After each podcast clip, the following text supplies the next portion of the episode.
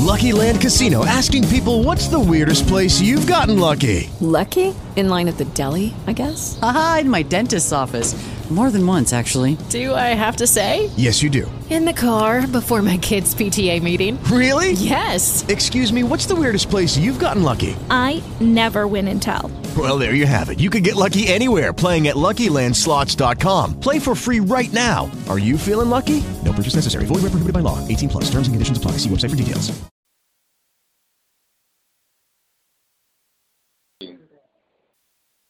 King. Hello? King, it's you? Yeah, it's me. So I you hear me pretty good? You hear me pretty good? Yeah, I can hear you fine. I'm on my cell phone, man. About to,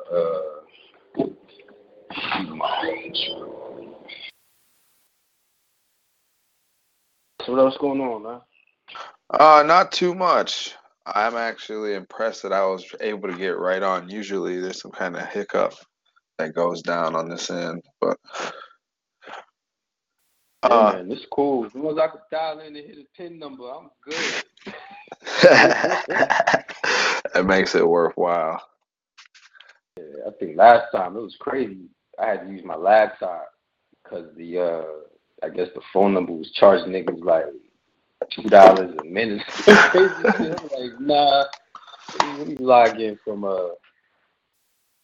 the platform online. Yeah, I actually don't. I think I made a mistake and did that. I don't know. They switched this whole software up. Like, it did a huge update. What I got trained on is completely different now. So I may have done that because I had to go through all the settings and change a bunch of shit up. But that's funny as hell. It was trying to, I think it was set up for like donations or something, but it's figured out now. But yeah, I'm on my laptop. I'm able to monitor the chat and everything else. And it's kind of cool to interact this way. Yeah, dog, I'm in pitch black, yo. Pitch black, laying on my couch. Well, I didn't hear that. What happened? No, I was saying I'm in the pitch black on my couch. Oh, okay, I got you. Yeah. So you live, like you said, you live right in the city.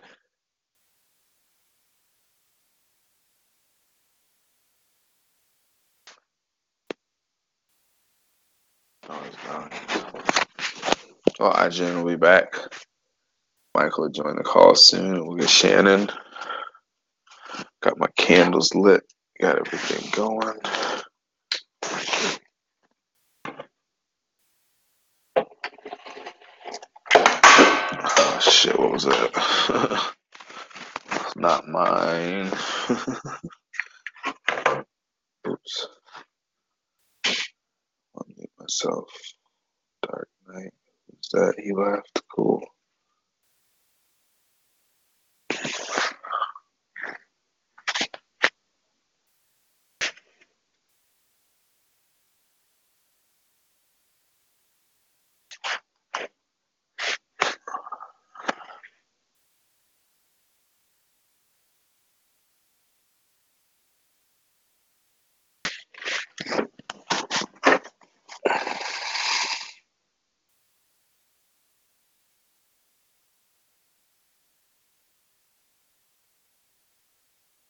Hey, Jing.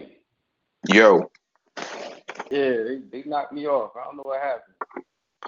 Yeah, that was weird. It just fell right off. That's wild. Did you fall off or was it just me?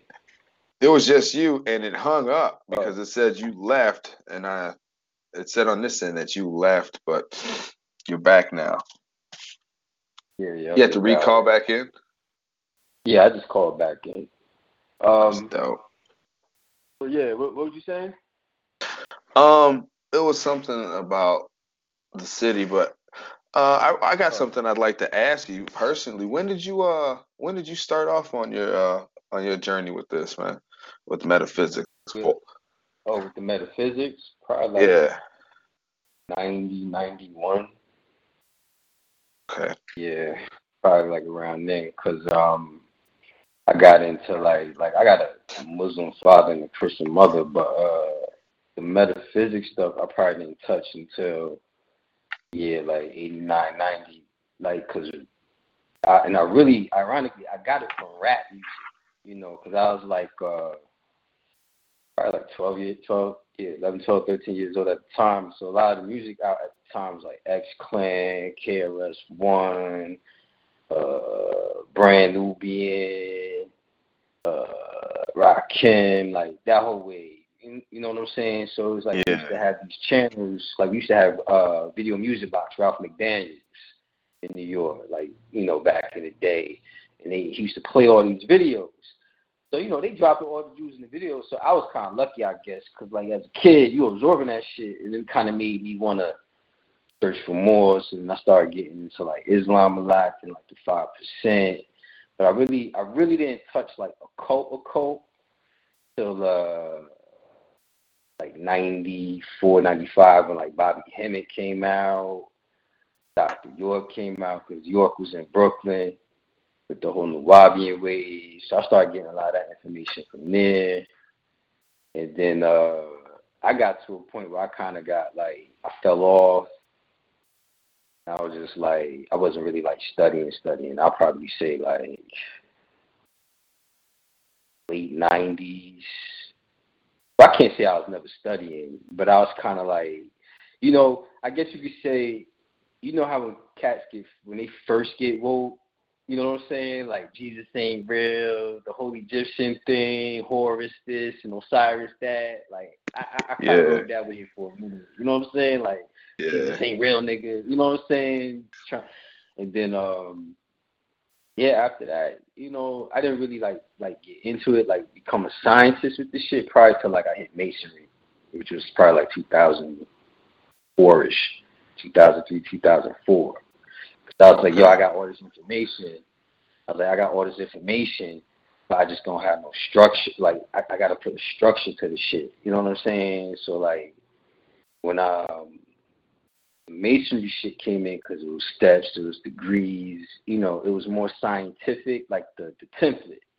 You see what I'm saying? So it was like I can compartmentalize certain information that I knew that particular template. And like the Masonic shit would line it up for me.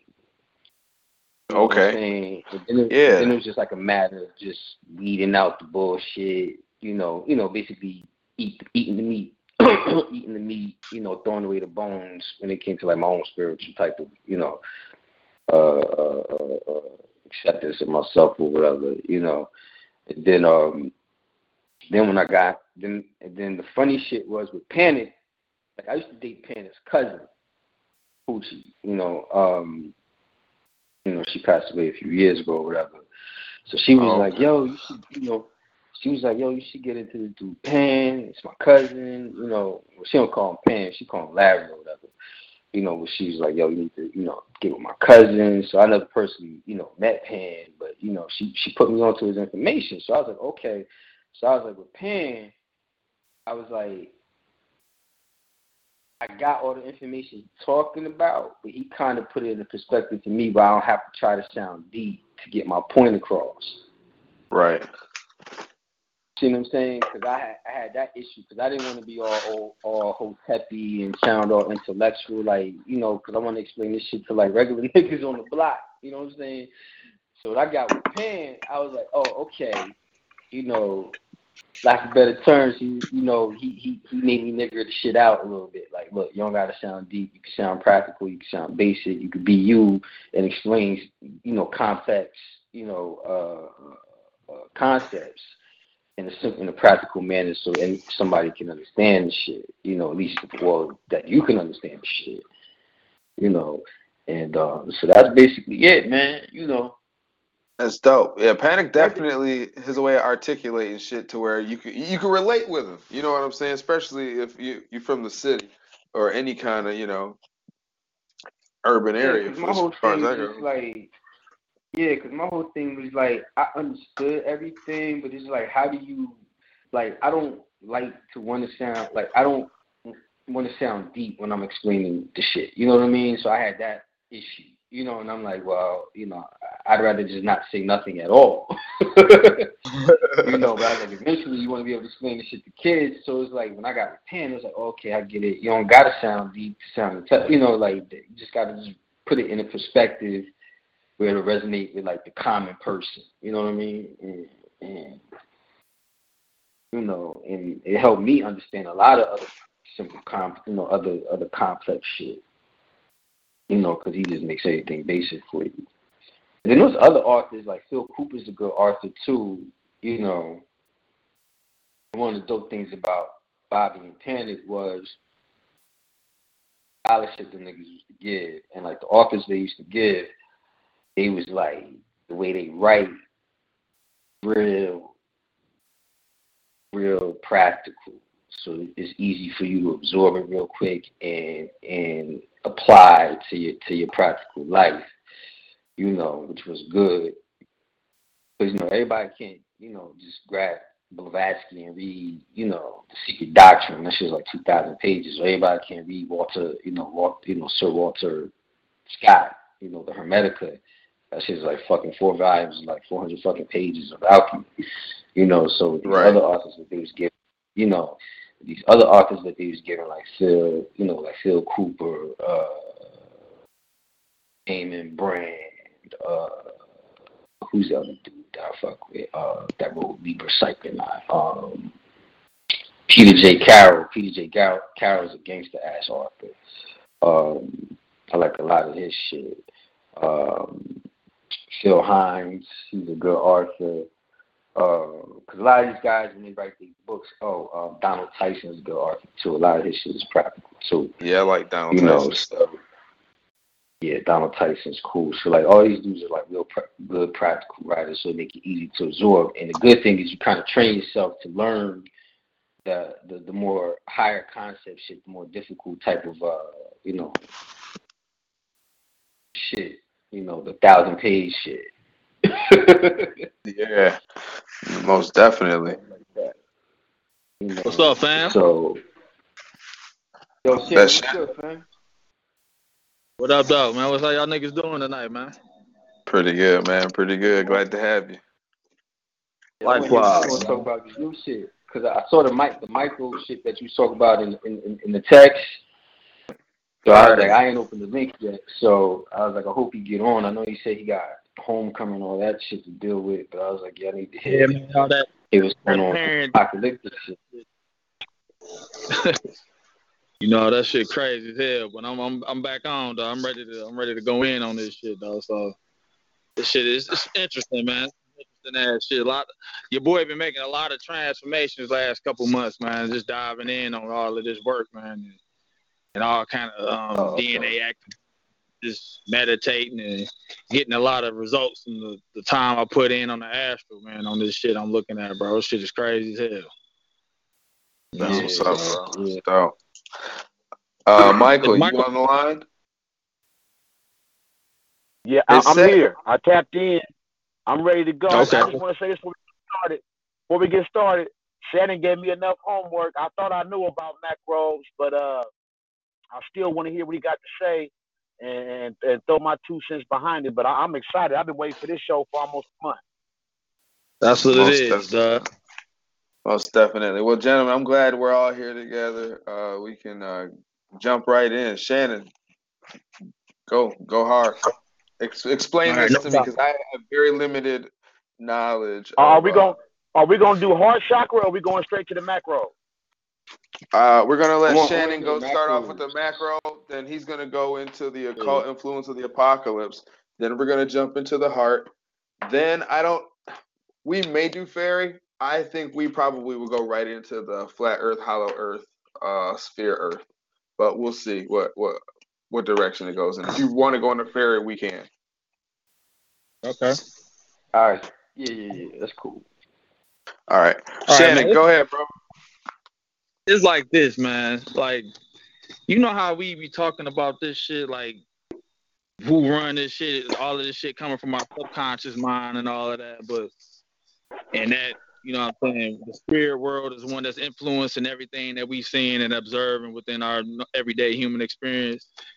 And the thing is, man, that's absolutely motherfucking true, man. And it's like, you know what I'm saying, when you're dealing with the macros with John Dee and with he, you know what I'm saying, being able to channel these entities, these pan-dimensional entities or whatever, the thing is, man, they influence everything, the Renaissance era. They've been behind everything that we seeing, like everything that we going through, as far as like building universities on certain grid lines, latitude, longitude lines, and all of these certain specific energy grids on the planet is like places for rituals, places for a lot of blood sacrifices and shit like that to be, you know what I'm saying? A lot of that shit takes place there. But basically, man, with the macro, when you're dealing with that, it's like that's basically what we are outside of space time continuum, outside of the physical. You know what I'm saying? It's more so the collective just thought of consciousness that we all embody.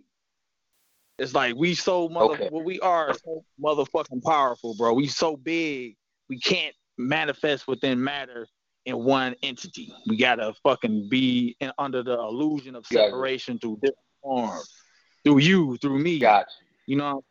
Like when I'm talking about this shit, when I'm talking to y'all, I don't look at y'all as being external from it. It's like I'm talking to myself, just under the illusion of being separate through fucking locality or whatever. You know what I'm saying? Because all of this shit is like quantum entanglement. We all one entity, but right. This entity so don't be like one big. We one big ass giant. We can't even put a name to what we are because we only can define it under human definition. You know what I'm saying? But this like the great old ones, the macros, the great old ones, the Nephilim, the Watchers. All we've been called all kind of different names through different cultures and shit. They all talking about us. But what I'm saying, this is what we are outside of this fucking realm of matter. The antimatter, the dark energy that we are, or whatever, the primordial chaotic entity, that's what this just thought of consciousness is. And C.S. Lewis, you know what I'm saying, the 1700s or whatever, he referred to it as the macrobes. H.P. Lovecraft talked about it as the great old ones. You know what I'm saying? Different authors, different people who had a psychic sensitivity to be able to take in this information that was being, you know what I'm saying, transferred to them through the subconscious mind. This is what they was able to, how they was able to express it. You know, certain cultures express it through religious, you know what I'm saying, a religious ideology based on their level of consciousness. So, you know what I'm saying, a religious person might see it as being able to talk to angels or fallen angels or demons. So this energy that we are will communicate with them based on their level of consciousness, and it would express it as such. You know what I'm saying? So, but when they got in contact with Aleister Crowley, it was AWAS, you know what I'm saying? It was chromosome or whatever. So different people was able to, like, these are white folks I'm talking about. When they tapping into, when they going into the subconscious mind, being able to communicate with the bigger part of what we are, this is the communication that that's relayed to them. But what I'm saying is, we under the motherfucking illusion of being separate. We under the illusion of not only being separate, of being just, we under a false identity of being just individual parts. So we almost operate, it's like we operate under a collective form of consciousness. You know what I'm saying? And through a lot of meditation, through the last couple months, through just focusing on, you know what I'm saying, being able to just tap into the deepest recesses of my subconscious mind, I'm telling you, tapping into this shit, and then you will lose your human identity, and you realize what you are ain't shit but like a small representation of something large, something so big and so vast that it's unknowable and it's uncreated. It's like something just so we can't even really put a name to it, but that energy is the one that we fucking influence in this whole realm of matter. Is what I'm saying. Like everything we control and everything that's around us, whether we know it or not, that's what we doing. And most people are doing it unconsciously, not realizing that everything they see before them, they collapse into reality based on their subconscious mind.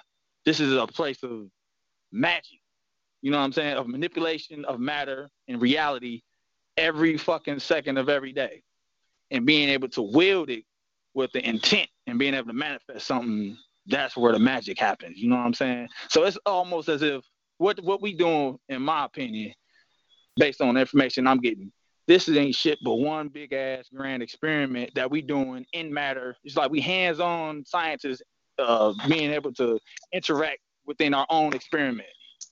You know what I'm saying? Right. But we so basically you're saying coming from somewhere else. I this shit is like good. You good. It's like we playing a video game and shit. You got a character and we operating within the video game. We doing whatever we doing, but the controller, what we are is operating outside of this third dimensional reality. You see what I'm saying?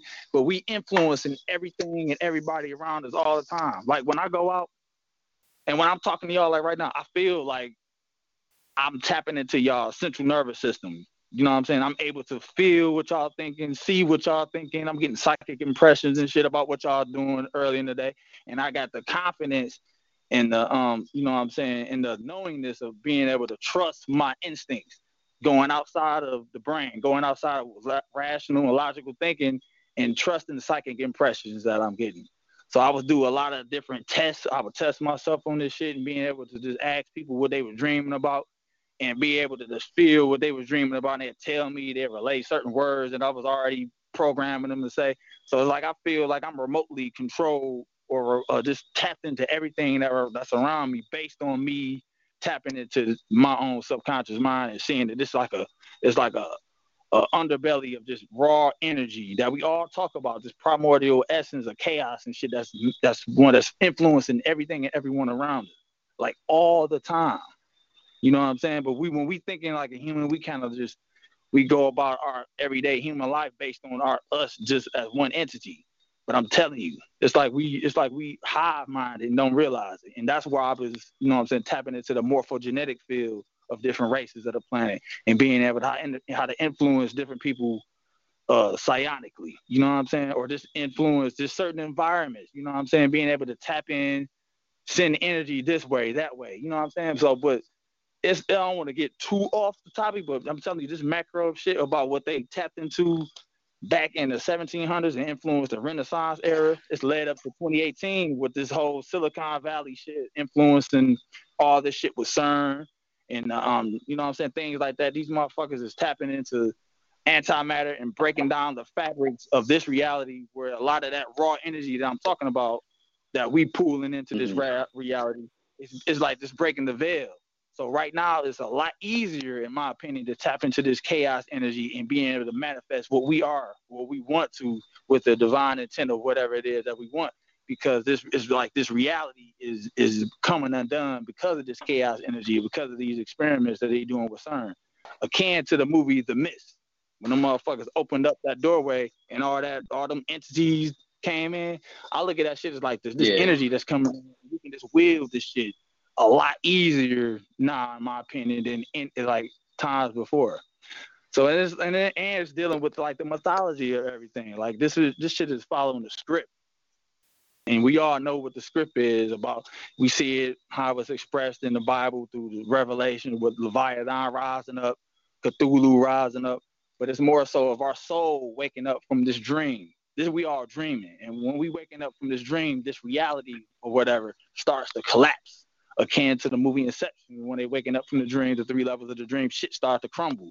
And we seeing this reality come undone. And it's literally, they can test this shit through quantum physics, and they see that matter itself is decomposing at an accelerated rate. That's why you see me online talking about entropy. Entropy is increasing at an accelerated rate, and they don't know, they don't realize what's causing this shit, or they may understand it, but it's due to us being here, and our soul is waking up.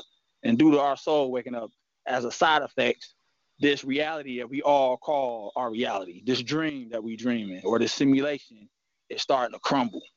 It's starting to change. Shit, planet heating up.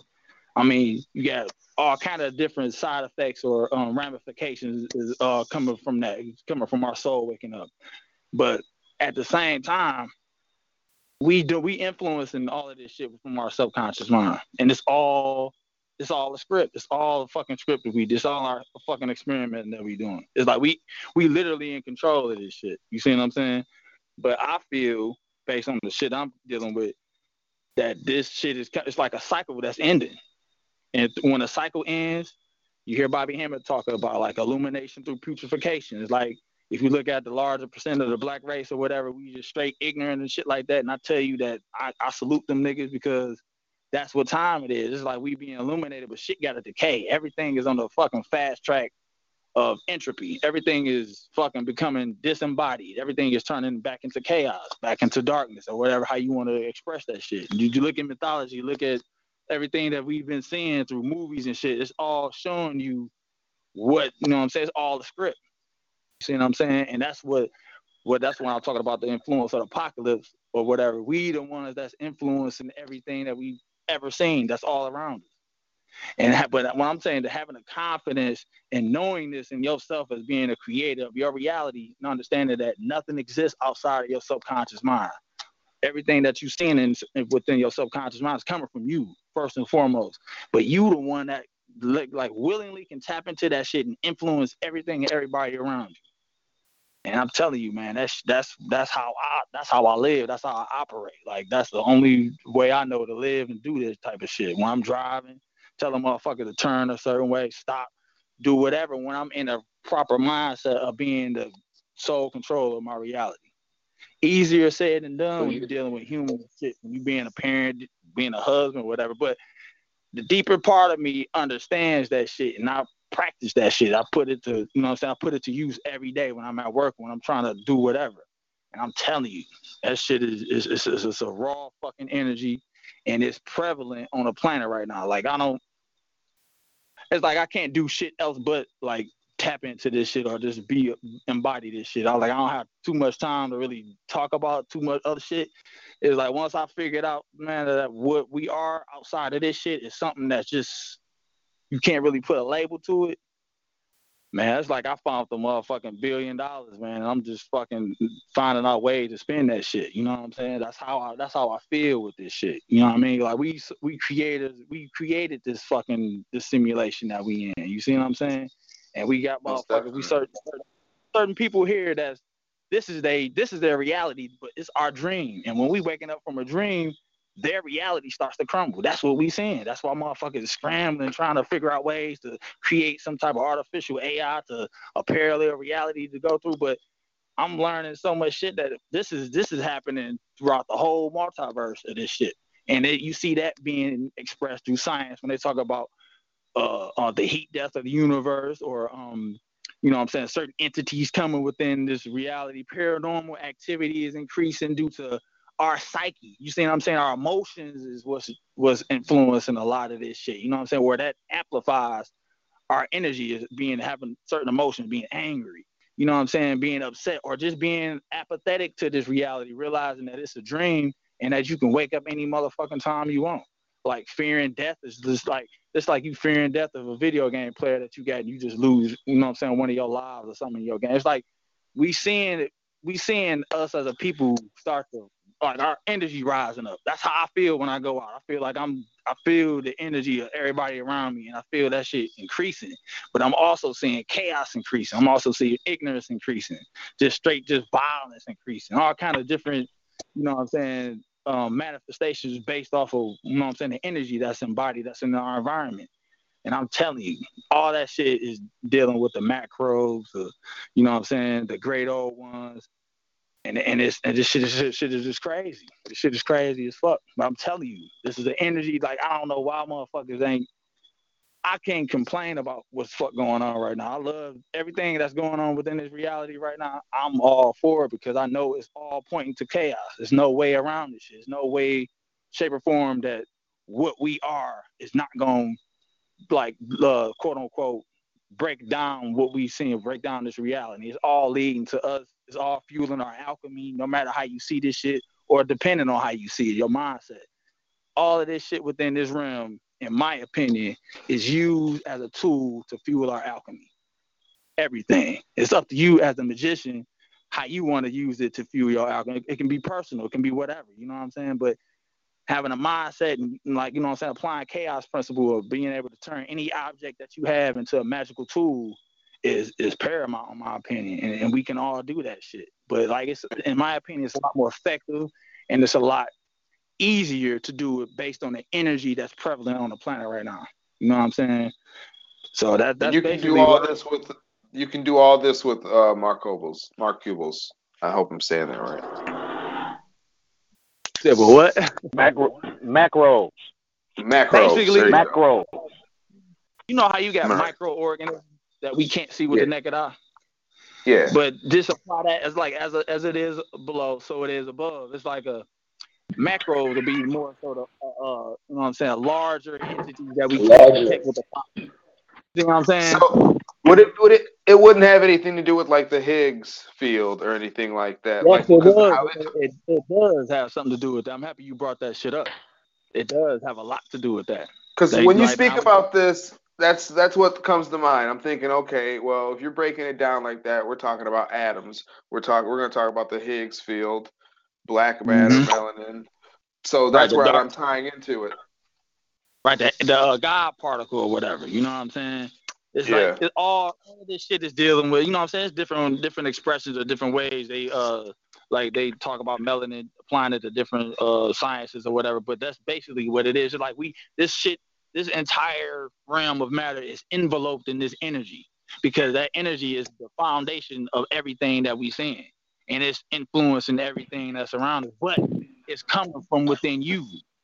You see what I'm saying? None of this shit would be anything if it wasn't for you being the operator and controller of this shit, bringing it to manifestation based from your subconscious mind. Because that's the key. It's like you the motherfucking key to this shit, because you the one that's generating all of this shit. Shannon. Yeah, I'm here. Go ahead. Shannon, I want to say this. I'm tracking, but I would like for you to, if you don't mind, I want you to get pedantic on them. When I say pedantic, I want you to turn into a straight teacher who's talking to a class of freshmen, and just give a little, because I'm with you, but I'm going to assume that we got somebody listening right now, or that will be listening, that don't understand the crib notes. So I'm saying, give some history in terms of John Dee and how he initially tapped in, the message he got, and you know, just give a little more background info, just for those who don't know. I do got some questions I want to ask, but I want to fill in some gaps before we get to it. You know what I'm saying? Right. No doubt. Now, dealing with, you know what I'm saying, the macros and John Dee. John Dee was you know what I'm saying, he was worked for the British government. He was basically your MI5 or whatever, your first 007. 007. Exactly. You know what I'm saying? But it was another guy, I forget his first name, something Kelly. He was basically like a medium. You know what I'm saying, who was able to, you know what I'm saying, tap into spirits or whatever. And John Dee, you know what I'm saying, doing the shit with the, you know what I'm saying, with the first Queen of England, I guess the first one. But during this time, you know what I'm saying, in the 1700s, they was looking, you know what I'm saying, they coming straight from the Dark Ages. So it was more so they was trying to tap into all things occult. You know what I'm saying? John Dee was a quote-unquote occultist and a black magician. But he needed to, you know what I'm saying, in order to tap into spirits, he's hearing about this guy, Kelly, that was a medium who was able to tap into him. So they got together, man. And, you know what I'm saying, long story short, dealing with Kelly, he was able to tap into these macros, these entities or whatever. You know what I'm saying? They was basically, you looked at them as being angels or whatever. You know what I'm saying? Or you can look at them as demons, depending on your level of consciousness, where you at. But basically what they were influencing, you know what I'm saying, the information that was coming through Kelly, what they was telling them, they was asking them questions about, you know what I'm saying, about reality, about how to, you know what I'm saying, how to take technology and advance their civilization, whatever they culture. But how the information that was transferred through Kelly, a lot of the shit that they was telling them was so advanced that it was coming through, and it was so advanced that they realized they wasn't going to be able to manifest that shit within that time period that I was in. So they was influencing them on all kinds of shit. I mean, everything you can think of that we see now, as far as they influenced them on the Renaissance era. Like all of a sudden, you know what I'm saying, you saw them just start building schools and building colleges and things like that. And so basically all that information that was coming through them, like through channels. That's why I tell people to, you know what I'm saying, look into that and be able to tap into, communicate with spirits, because the spiritual world is all around us all the time. So it was basically, they was basically communicating through John Dee and through Kelly, and telling them that they needed, you know what I'm saying, what they needed to, you know what I'm saying, do to bring everything that they wanted into reality they needed to apply certain principles. And that principle was being able to, one of the things that they wanted to do was how to convert energy from matter. That's one of the things that they was trying to do. It's like how to, you know what I'm saying, how to, you know what I'm saying, get gold, turn lead, or get gold from lead, or turn lead from gold. You know what I'm saying? Basically all the alchemical principles or whatever. But one of the things that the macro... Shannon. Go ahead. Shannon, is this the spirit giving John Dee and all this information? Yes, the macro, yep. This is how they communicate. Okay. Remember, so my question is it us? Is it us giving this to them, or is it? Hey, Shannon. Hello? Shannon. Yeah, I'm here. Do y'all hear me? Yeah. So is it us? So is it us giving them this information? Technology, yes. Or was it totally everything? Okay, so it was us. Now, it's like does the spirit have its own ego? Because I got some questions. That's why. Right. So is it? Yeah. So the information was a collective. Okay, go ahead, Shannon. Just go. My bad. No, it's more so like, you know, remember that John Dee, my man Kelly, they're religious. They're Christians. So the information that was relayed to them, they digested it under a Christian mindset, under a God and devil mindset, a Jesus mindset. And so how they looked at it, right. they was that's how it came to them. But long story short, through the things that these macros required, you know what I'm saying? They required sacrifice, blood. So a lot of these different, like all these universities that we've seen, all these cities that's built, they're built on certain grid lines. They're built on certain energy. Ley lines, all of that. They built on certain ley lines, and these ley lines are all connected. They all connected. So not only are they all connected, certain things happen on these ley lines that they was influencing them to tell, like Chicago, New York, Baltimore, Philly, Detroit. They on certain ley lines. And these ley lines are conduits of energy. And when shit happen at these certain places, whether it be through violence or whatever, it can be a large amount of people sitting, like being in a stadium, all that energy is being sent somewhere. You see what I'm saying? It's being sent to pan-dimensional entities. But what I'm saying is these entities, this energy that I'm talking about, this collective consciousness that I'm talking about, is a part of us. That's what we are outside of this. You see what I'm saying? It's more so a big ocean of energy that we all stem from. This is like the primordial chaotic entity, or waters and noon and all that shit. That's more so what they was being able to communicate with, and it expressed through them as angels. It came through them as vessels under a Christian mindset. You see what I'm saying? But they influenced them like what we seeing now with all this CERN shit and the Silicon Valley, about with them creating atom bombs and shit like that. Based all of that shit was based on the influence that they got in the Renaissance era and being able to channel the information that was coming from these motherfuckers. All of it. These universities that's built, being able to get all of these different occultists and things like that, being able to get them there and go through certain information, being able to channel these entities, being able to go through all these notes or whatever. All of that shit was coming from the macro. That was the whole reason why we see these schools being built on certain places, these certain cities or whatever. Because they was getting all the deepest occultists all over the planet, or whatever different cultures they was in, and they was being able to channel these entities, being able to channel this information, because it couldn't come through just one person. It had to come through hundreds of these people. That's why all of a sudden they went from the dark ages to all of a sudden they being able to just look like they so technologically advanced, even up to this day. It's an energy that's influencing their subconscious mind to be able to do everything that they doing.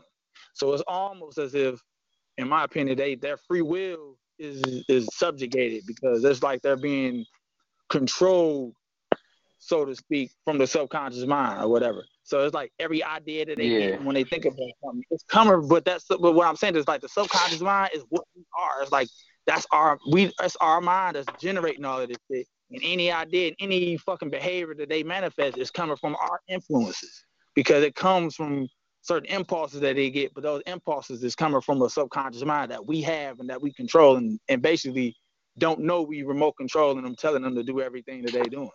But it's all, in my opinion, used to fuel our alchemy, to fuel our, you know what I'm saying, using it to fuel our magic if we want to tap into. It depends on what our intent is in tapping into this energy that we, you know what I'm saying, that's basically prevalent on the planet. In my opinion, that's what, when they created CERN and tapping into other entities and other realms, those...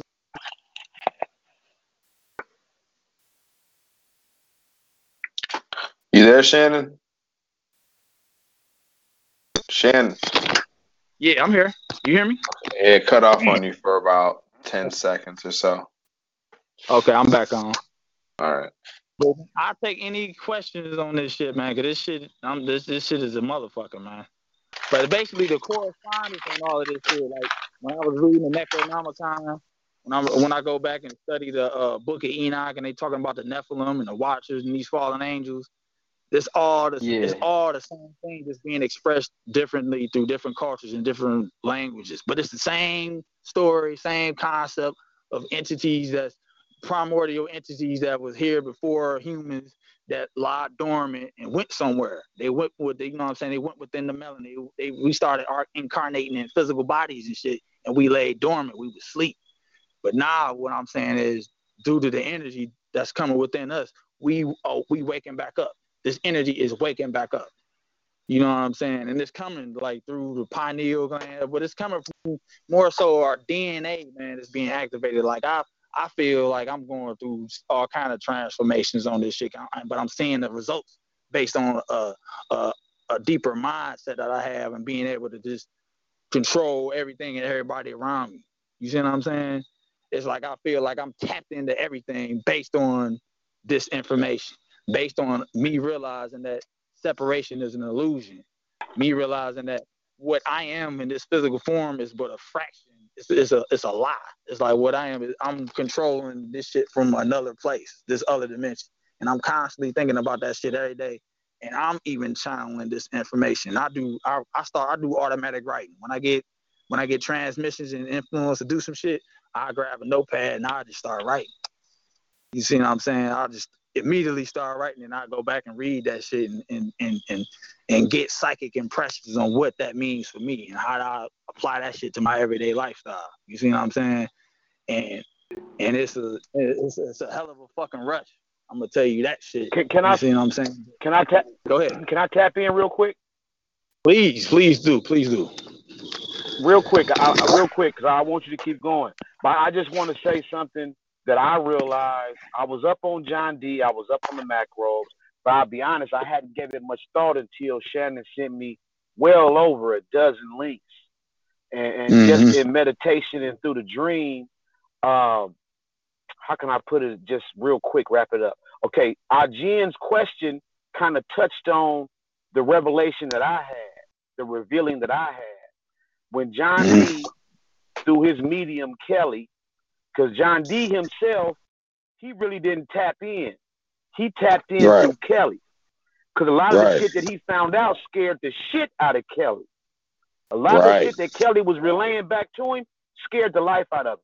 But what I realized was these macrobes are indeed our ancestors, our higher self, like you're saying. It's the aspects of us that didn't fall into this matter.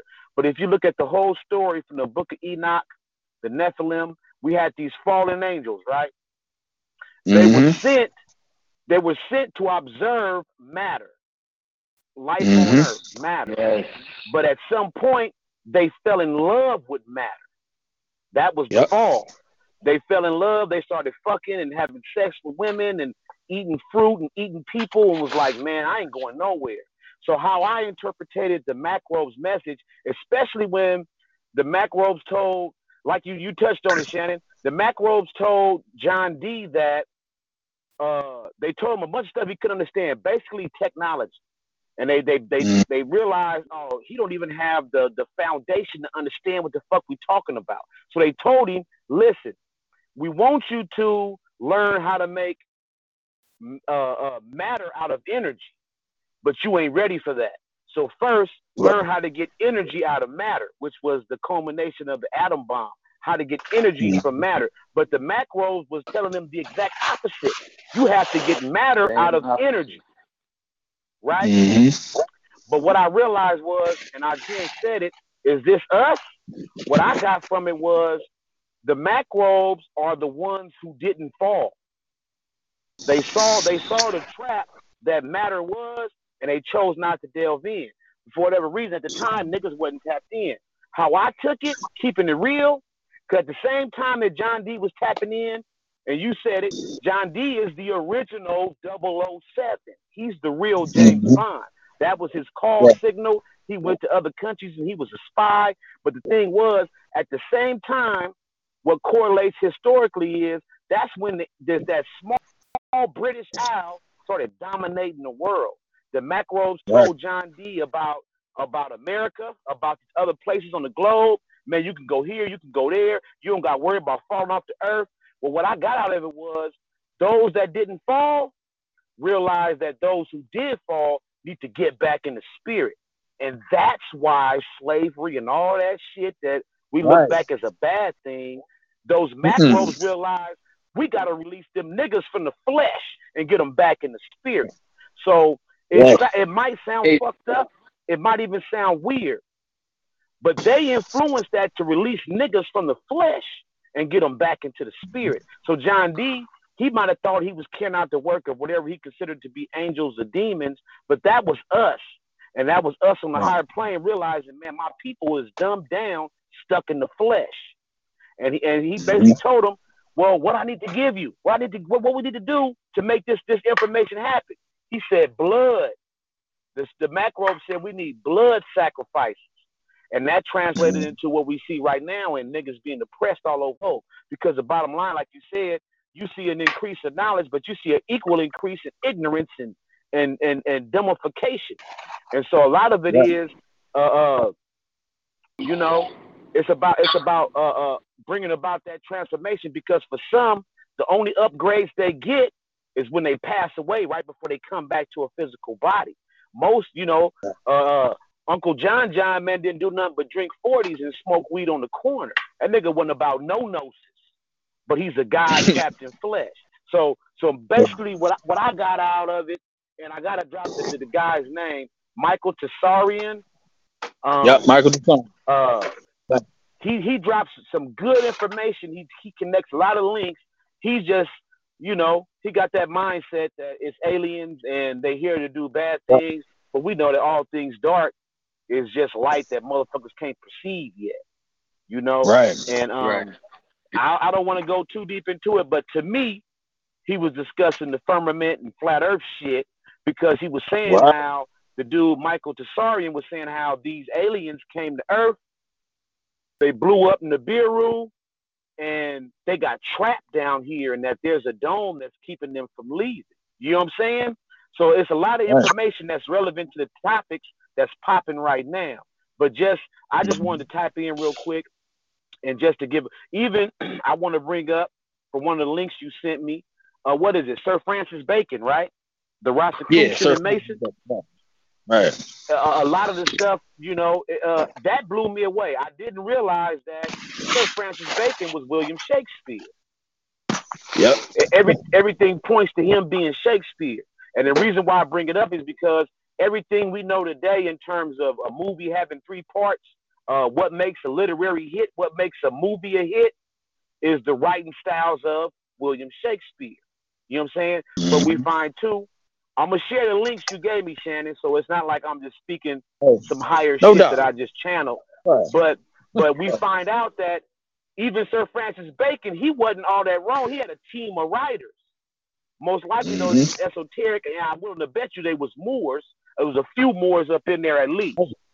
And he channeled a lot of information and condensed it into what we got now is the Bible and other little, you know, Othello the Moor and all these other little plays we got. But the macrobes is an entire subject that you could probably study for 2 or 3 years and still not even scratch the surface. You know what I'm saying? Right. But those macrobes are Essentially, they call them angelic or demonic spirits, but they're none but ancestors, though. And we got to understand that what we call good or evil doesn't apply to them. So them saying we need blood, for some reason, them saying we need blood, it didn't translate into European blood. It translated into indigenous blood. I ain't going to say aboriginal, because that's saying abnormal. It translated to indigenous. So what they did was, we look at it as bad, but they freed a lot of niggas from this flesh to get back up in the spirit and get some more gnosis. But that's all I want to tap in with. Mike, hold that thought. Mike, hold that thought. I got a question. Go ahead. So you got a group of macros that did what they needed to do to release a bunch of gods out of flesh, right? And there'd be a group of macros that didn't want that to happen. Like, outside of creation, can there be macros warring against each other based upon what they want to do in the world of matter? Of course. Look, Ajin. Go ahead, Michael. I just want to say this real quick. We already know from the Kabbalion, like and unlike is the same, as above, so below. The microbes have an opposing force, which is the microbes. The microbes is down here, the little tiny particles that make up matter. You damn right there was a warring force. We got macrobes on a higher scale. We got microbes on a lower scale. You damn right it was an opposing force that was working against. You damn right. Damn, I didn't know that. Okay. That's dope. Think about it, though. Think about this. Like, based on the information that I'm getting, humans are microbes to macrobes. Basically, that's what I'm saying. We small. We so little here because we in these little-ass bodies, but that goes back to the Nephilim, the giants, the great old ones of being so vast and so what we are, the energy of us being so all encompassing. From that perspective, a human would be a microbe. So, and that's something that scared the shit out of them. That scared them. They realized that something that's beyond this little ass shit. I got questions. Go ahead. Shannon, Mike, I got one more question. Do you think there's anything a human has that has an advantage over a macro? Yes. But what? Most humans don't use it right. What you said? Okay, who said no? No, I said. I'm gonna say this. About the heart? Are we talking about heart? Oh, I'm glad you said that. Yes. See, there were. See, okay. I'm going to go back real quick. I'm going to do a quick history lesson. Ajin, you gave me this piece about 2 weeks ago. I've been on Atlantis ever since you gave me those links to Atlantis, right? If you look at the history of matter, of beings on this planet, human beings, we've continued to shrink. The Lemurians and Hyperboreans were anywhere from 300 feet to 120 feet. And as you go down the root races, they got smaller and smaller. So we're descending smaller and smaller into the micro, right? So the point I'm making is there was a benefit to coming down here to this flesh. So there is something to be held. Otherwise, we wouldn't be here. There's something to be gained, because when you come down to this micro, you got action at leapfrogging over what probably would take millennia of great cycles. Would probably take 100 of the 26,000 solar years. I'm talking about the galactic years is like 26,000 years. So you imagine that these microbes that exist outside of time, those who did come down and fall into the flesh, there is an advantage. And Ajin said it. It's in the heart. It's in the heart. Somewhere most motherfuckers don't operate from. And most motherfuckers think that if you operating from your heart, that means you're supposed to be hella nice. And no, that's a corruption of the heart, because we came here to feel and experience. This is ain't nothing but a fucking lab. Now you come to a lab and you got, the white dude that started the Jet Propulsion Labs. I can't think of his name. He was an occultist. He was in a Theosophy Society. This is like the early 1920s. He's the one that started the Jet Propulsion Labs right before World War I and II. And he died at 35 in an experiment. He was mixing some volatile shit It exploded and he died. The dude was a fucking genius, though. But the thing about it is, if you operating from your heart and you just super nice, you know, IGN, you wrong.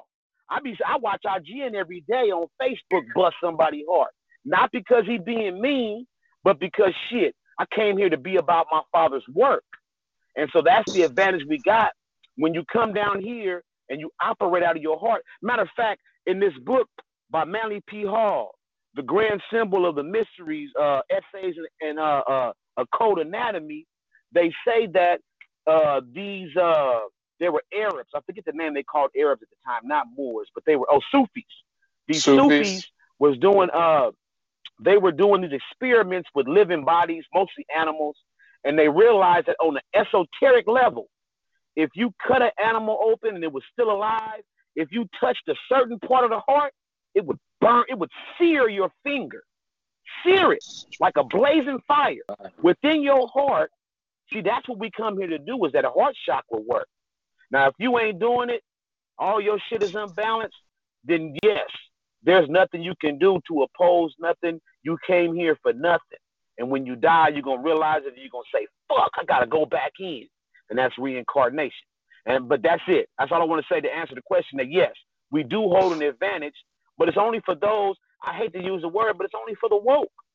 And even then, if you woke, you got to do the right kind of work. It got to be focused intent.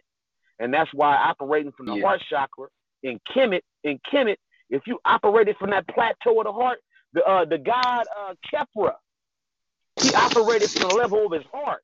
He was self-born from the heart level, and he operated from that point. If you operating truly on a god level from that part, yeah, you can spring beyond the macros, and the macros know it. And that's why they said we need blood. The blood they wanted, because a motherfucker that was woke in the 1700s, you can believe, didn't no slave catcher get him. He didn't end up on no boat. He didn't have no listen foot, and he wasn't called Toby. You know what I'm saying? And that's what we're here to do. That's what we're here to do. And that's the only way we're going to advance, because the macros is up there saying, man, we're trying to win this game. So it's almost like rooting against your favorite team, but you want them to win anyway. You know what I'm saying? I like that enough. I like that. But back on what, Jen, what you said is advantage. Like, I'm under the mindset that this is all our experiment within this matter. I'm talking about from the ground up, like this whole entire simulation. Mm-hmm. So how I look at, I don't see myself as like my energy as being separate from the macro. You know what I'm saying? More so, like I look at the influence on humanity, like in studying like what free will is. It's like I'm not coming from mindset of basically, I'm not thinking like a human when I'm tapping into this shit. I'm thinking like something else. You see what I'm saying? But more so like if humanity, like the it's kind of like the out of God concept in Necronomicon. Yeah, like you're not seeing it. That's where I'm coming from. That's the only way. That's how I live.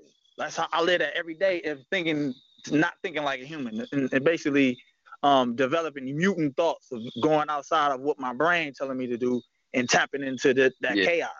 I'm a chaos being. Yeah. That's the only way I know how to operate with this shit. So, like, basically, what we are as humans, this is an experience. The human experience that we have and being in these bodies ain't shit but a glove for me.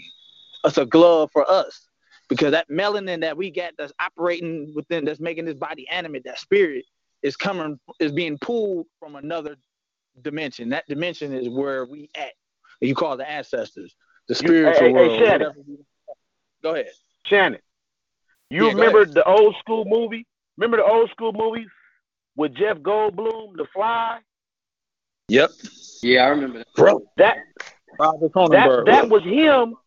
That was him. Remember, you got to remember that in Kemet, everything was anthropomorphized. You know, it had a human body with an animal head. Right.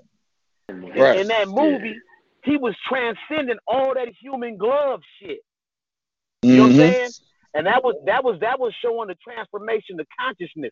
They used the fly as an analogy, but he slowly but surely transcended all human thought. You know what I'm saying? And that's how I take what you're saying. And that's what That's what the real work is to transform, because transmute, the word, we all throw it around, transmutation. The word transmutation, if you do the etymology on it, it means to thoroughly change. Thoroughly change don't mean that you a god with a human dick. It don't mean that you a god with a human left femur. Transmutation means to thoroughly change. And that's that transmutation he underwent from human to macrobe. But in this case, he went to the micro. They made him a fly. But we all know that swatting a fly, you got to be a fucking kung fu master to swat a fly. So it was still some higher gnosis. Even though they took him down, it was still showing that transformation that he went through. And in Gina Davis, it showed her the fact that, man, she was still willing to love that nigga, even though he was going through that change. You know what I'm saying? But I'm tracking. I'm gonna bag up though. Yeah, so like that's another thing. Like I think that when I'm talking about this shit and I look at like humans, I more so think of like white people as being totally identified with the ego and being human. See what I'm saying? Basically, this is they selling this reality. This matter realm is their. This is their reality. But from my perspective, I know this is my dream. I'm dead but dreaming. I'm a fucking Necronomicon entity that's dreaming this reality into existence. And I know that when I wake up, their reality is going to crumble. And that's what we seeing. So but what I'm saying is studying free will, I don't even believe they have free will, because what I'm saying is their impulses to think of do anything is coming from the subconscious mind that we dictate in their reality. It's like we mind controlling them and don't realize the power that we have in being able to influence matter itself in this reality, this third dimensional reality, this simulation or whatever. And all the experiments they're doing, being able to observe reality and see it do that tricky, spooky shit with atoms and the, you know what I'm saying, string theory and then quantum entanglement, it's telling them motherfuckers that this reality, this matter itself that they seeing has an intelligence that they not necessarily being able to tap into directly because they missing something.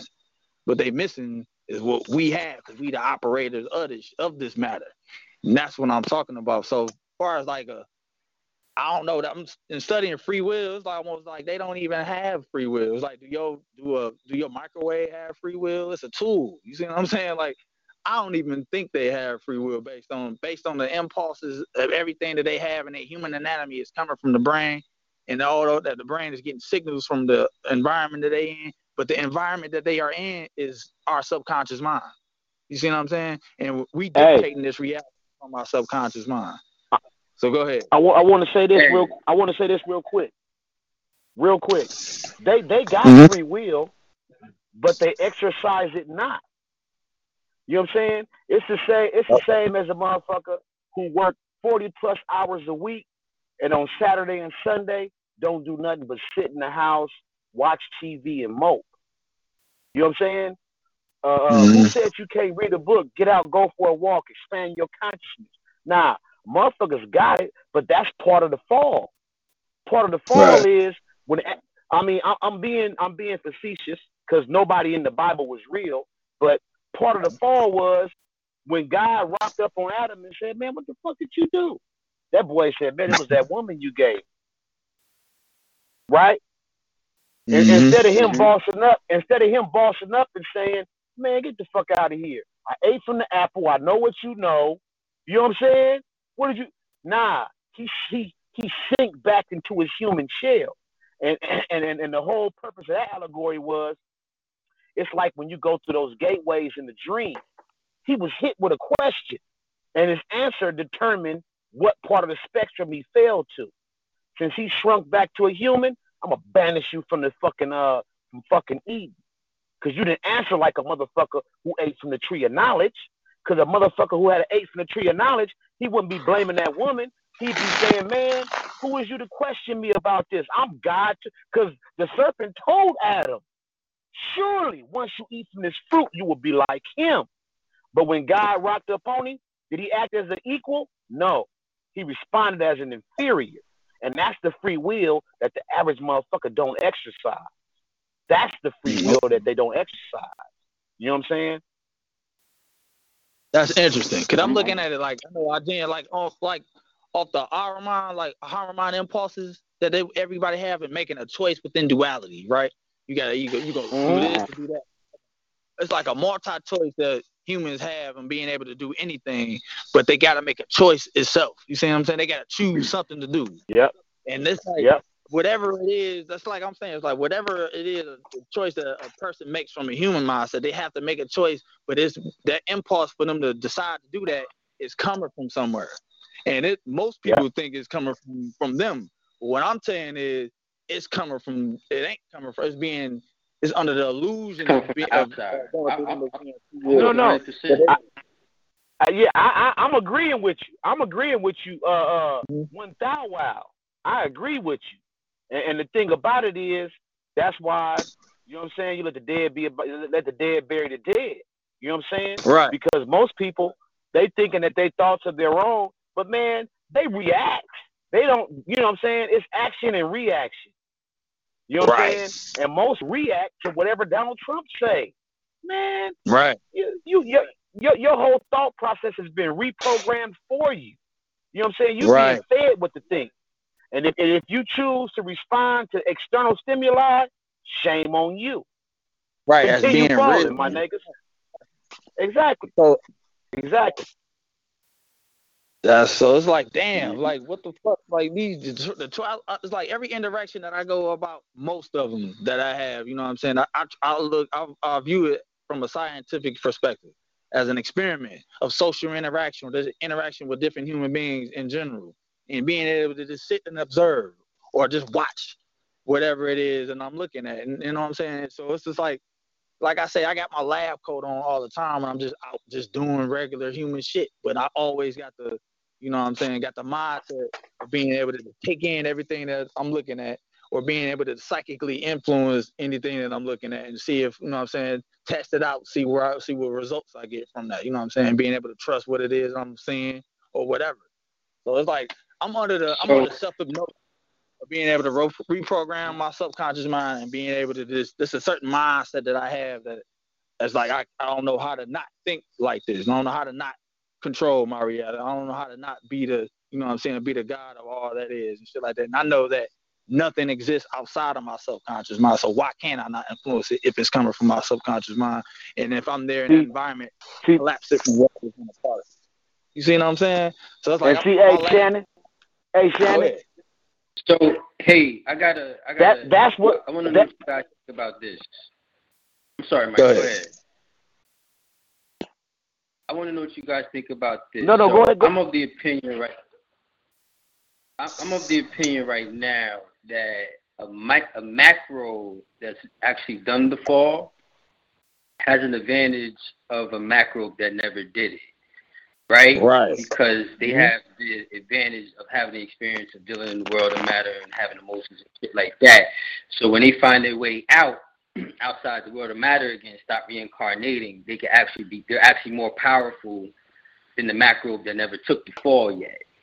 Now, do you think there are macrobes that have purposely come down, have fallen in the world of matter and purposely keep reincarnating?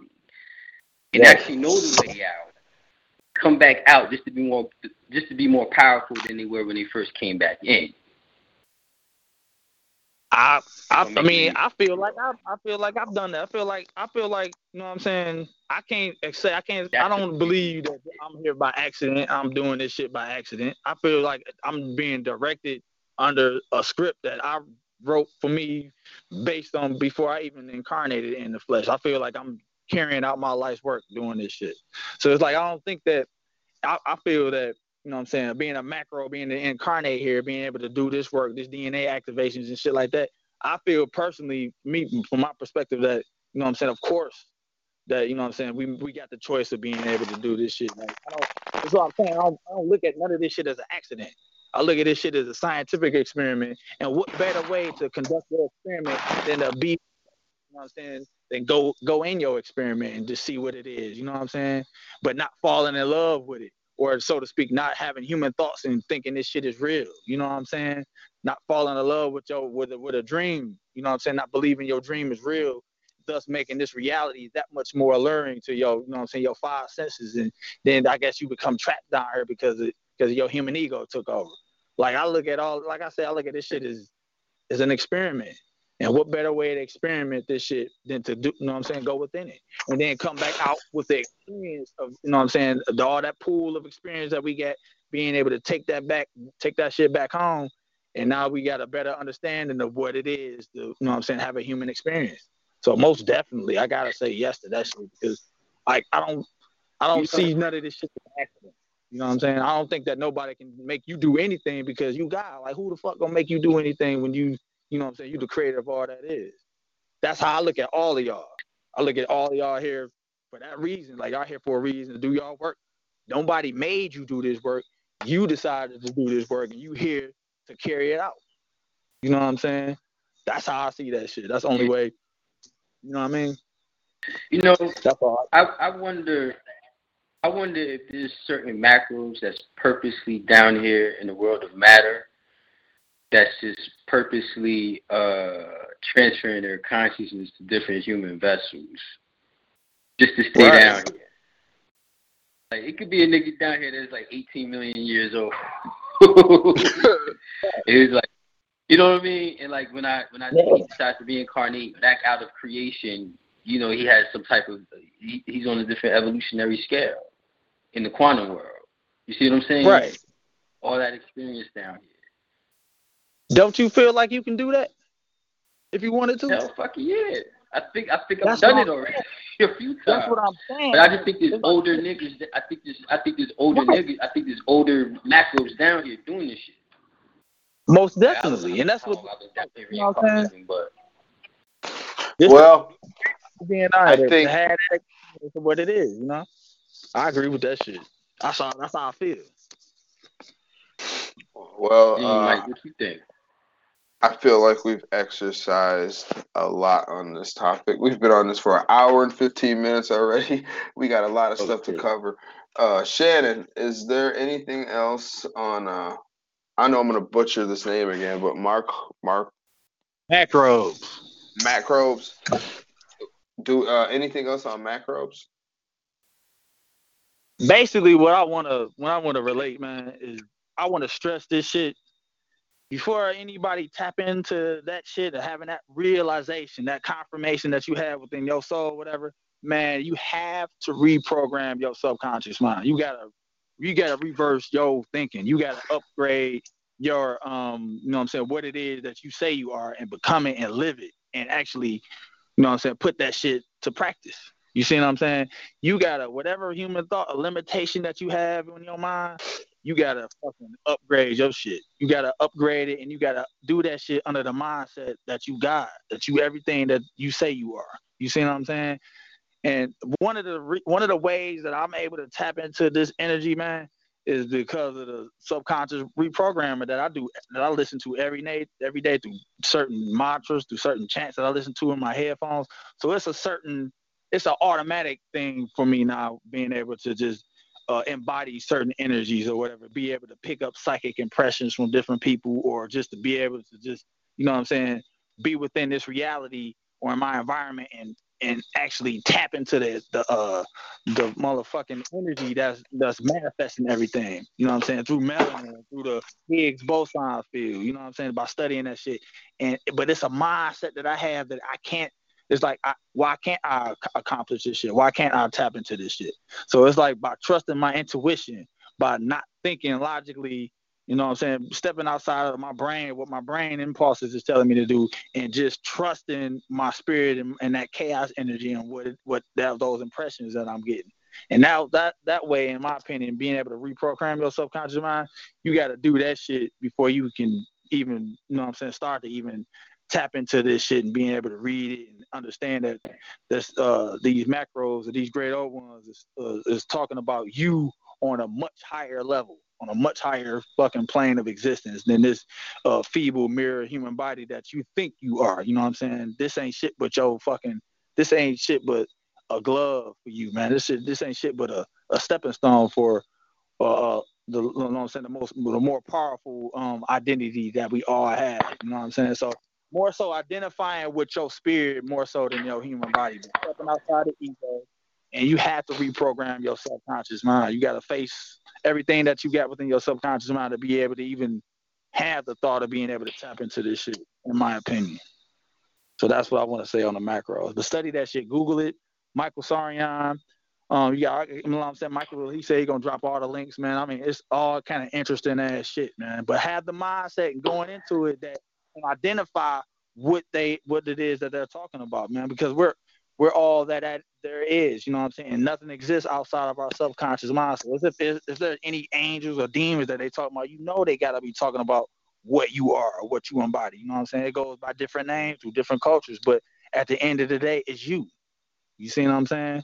So that's the, like I said, that's the mindset that I had to have in being able to tap into this, the Necronomicon, or any of the magical work that I'll be doing. But having that mindset and the confidence, man, and being able to do this shit is a must. You got to have it. If you don't, you ain't going to be able to really tap into this shit. It's going to work. Hey, it makes sure that heart chakra right. That's right, man. Hey, listen. I was cut off. I was going crazy talking. I didn't know I was cut off, right? Mm-hmm. But I just want to say this to Shannon. What you said about whether you make sense or not, to me, that taps into the Azathoth. You know what I'm saying? How he's just right. Blind, crazy guy. Did y'all hear me say that before? No. No, I didn't hear you say that shit, but I'm happy you did. I was cut. I thought I was talking, but I looked up and I was logged off. I just want to say that to the uninitiated, right? To the uninitiated, like motherfuckers be saying, I watch IGN every day on social media, and he go crazy. And to the uninitiated, and I say uninitiated, not like they in the quote unquote conscious community, but they haven't reached that level of knowing yet.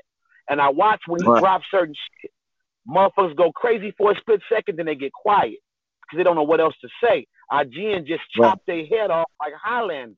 He absorbed all the energy. But the point I want to make is, to the uninitiated, to the higher realms, it might seem crazy. But if you look at Azathoth, he's a blind, mad god searching for his daughter, sitting in his own feces, and he's playing this discordant tune. It's not on rhythm. It makes sense to no one, but guess what? The other gods dancing to it. Right. All the other gods, they all dance to Azathoth's tune. And to me, that's when Ajin or Shannon or Eugene, when y'all get on there and say something and nobody get it, I'm gigging to that. I'm dancing. I'm dancing to that god's tune. Because I ain't on no 2-4-6 rhythm. I'm on a 1-3-5-7 rhythm. And I feel exactly what you're saying. So the whole thing is this, it's all chaos. We tapped on it earlier when we was offline. It was me, Jen, and Gene, and we was talking about CERN and Mandela effect. And just to tie it all in, I'm convinced of the fact that CERN ain't making no noise. CERN is probably, we thinking it's a big machine that's colliding atoms and doing all kind of shit. The first thing I came to the conclusion of with CERN is, if you're trying to recreate the Big Bang on a micro scale, right? The Big Bang supposedly created the universe. On a micro scale, if your experiment is successful, you destroy planet Earth on a micro scale. So no, CERN is not doing what we think they're doing. CERN is a think tank. They're doing thought experiments. And they throw the information out there to see what niggas bite on and what, you know what I'm saying, what motherfuckers gravitate to. And eventually it's going to be some 12-year-old kid that's going to figure something out and give them some game. They're not colliding no act. They ain't finna recreate the Big Bang on a micro level. Because if an atom, you can split an atom and make a bomb that could destroy a continent. If you create the motherfucking Big Bang on a micro scale, what do you have? No more Earth. Yeah, we know that's not what they're trying to do, right? Exactly. But the point I'm making is, what's really going on is thought experiments. That's all it is. It's think tanks, and they sit up And me and IGN touched on it on Facebook a couple days ago, because the new religion of science put out some shit that the outer realm of the solar system, which is the Kepler belt, we know the Kepler belt is just one more block. If you should happen to make it outside of the dome, there's one more block where you can't leave the solar system. That's the Kepler belt. But they're saying now there's a wall around the solar system, right? Man, that's a thought experience to see what motherfuckers talk about on Facebook. And before I get too far off topic, I got to say this. Most don't realize the purpose of Facebook. Facebook was designed for professionals and intellectuals to share their knowledge. Right now, only thing motherfuckers doing on Facebook is sharing their knowledge. You thinking it's social and you having fun, but it was designed for scientists to share their notes. What you think is going on? Somebody say, man, I tapped into Yaldabaoth and he said, man, Lilith told me this. It's the dark side, nigga. It's the light side. Scientists are sharing their results on social media. But it ain't no rocket scientists. It's metaphysicians and occultists. So I just had to say, I know for a fact that I seem insane to most of the people I know in real life. All I get is questions of, man, what are you posting on Facebook today? You all right, people? Hey? But I know that as a scientist, I'm here to generate, operate, and destroy. You know what I'm saying? And so I just, on the topic of macrobes, microbes, and that middle plane, which is the heart chakra, I'm going to push that because I know we're going into it. But that middle point, them chambers of the heart, because I was talking about the Manly P. Hall book, Essays in the Code Anatomy, and it's been said throughout time that within the heart, those inner chambers, you know, we big on the pineal gland. Everybody say the pineal gland. But keeping it solid, the heart, if you look at Kabbalah, the heart is chained to all the other sephiras. No other sephira, except for maybe Kether and Da'at, those are the only two that can claim to have any connection to all the spheres of thought.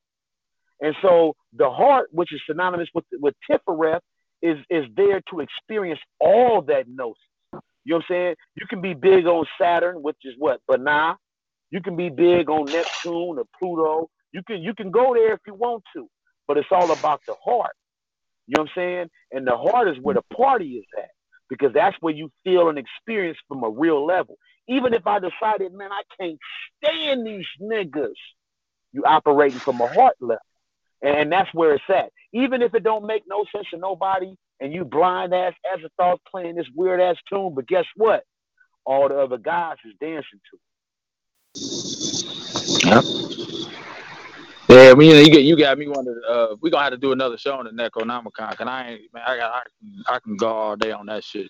I can do that all day. But I'm happy you brought that shit up, being pure heart with the heart chakra, man. That's being able to have that vision and being able to take all this shit in, but knowing that's the gateway, man. That's the gateway back into the higher realms, man. You gotta have that shit. You gotta have the foundation of having that shit, pure heart, being doing anything that we doing. You know what I'm saying? Doing this work, doing this. Yeah. Hey. Well, speaking of the heart, Michael, why don't you jump into the heart chakra and let's get into some of that. Let's jump right in on the heart chakra. We'll start with Michael. Okay, let's do some heart chakra real quick. I mean, the Sanskrit name for the heart chakra is Anahata, right? It's located in the region of it. Now, let me say this for anybody that might be new to chakras and working on chakras: your heart chakra is not located in your heart. It's located. The chakras are along your spine. Right? So when you work with your heart chakra, you can meditate on your heart. There's nothing wrong with it, but it's actually attached to your spine. So it's actually behind, a little above, a little below, to the left or right. But that's where it's at. It's actually attached to your spinal column. You know what I'm saying? That's why, not to get off track, but that's why in masonry you have to be a upright man. It's all about the spine. You know what I'm saying? And the thing about the heart chakra is If you imagine all the colors of the chakra, which is the 7 colors of the rainbow, it's actually like going along your spine. That makes it a jeweled, like a jeweled bracelet or chain. Chakra's dead smack in the center. So, like Shannon just said, you can operate from your heart and go higher, but guess what? At times, you got to work down and get into your lower self. That's when our gen go on there and be slaying motherfuckers. You got to work down. Sometimes you got to operate from that sacral, from that aura. You know what I'm saying? Sometimes you got to do that work. You know what I'm saying? You work back up and you go to that heart chakra. But at that heart chakra level, you actually, like I use the analogy of the Kabbalic tree of life, from the heart, you got action that going everywhere. Everywhere. Believe it or not, I'm of the belief that all of this stuff is in 3. It deals with your body, with your psyche. I say psyche and not mind because psyche is the Greek word for soul. But we ain't going to say soul because most motherfuckers ain't got that deep. We're going to say spirit, but we'll say body, mind/spirit, and then the stars and the heavens and everything above. That's what all of this relates to. It's all in 3 parts or more. You know what I'm saying? So with your heart chakra, when you operate from the heart chakra, you got to always remember that you're dealing with those different levels because from there you can go anywhere. You can go below, you can go, or you can stay on that green plane. You know what I'm saying? I got to drop a movie real quick. I'm big on movies. If anybody hasn't seen The Shack with the dude Sam Wellington, the dude from Avatar, I don't know if y'all seen the movie Shack, but The Shack is a straight heart chakra movie. All heart chakra. And it's about forgiving yourself, forgiving others, because I'll be honest, once I got into my heart chakra, I didn't realize how much pent-up anger I had towards my mom. All them beatings. I'm a 70s baby. I grew up getting whippings with that African spoon that hung on the wall. You know what I'm saying? And you don't realize, though, that the heart chakra is referred to as the place of the wounded child, right? That's literally where all your magic comes from is the heart chakra. You know what I'm saying? So being at that middle point, that point of balance, and it applies to the Kabbalion and the Hermetic principles.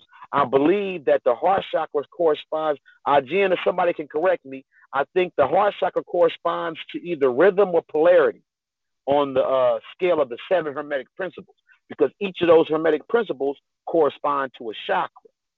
And I believe it's rhythm, but if it's not rhythm, it's polarity. Might be polarity, because polarity is the Hermetic principle of balance, of like and unlike being the same and assuming the middle point.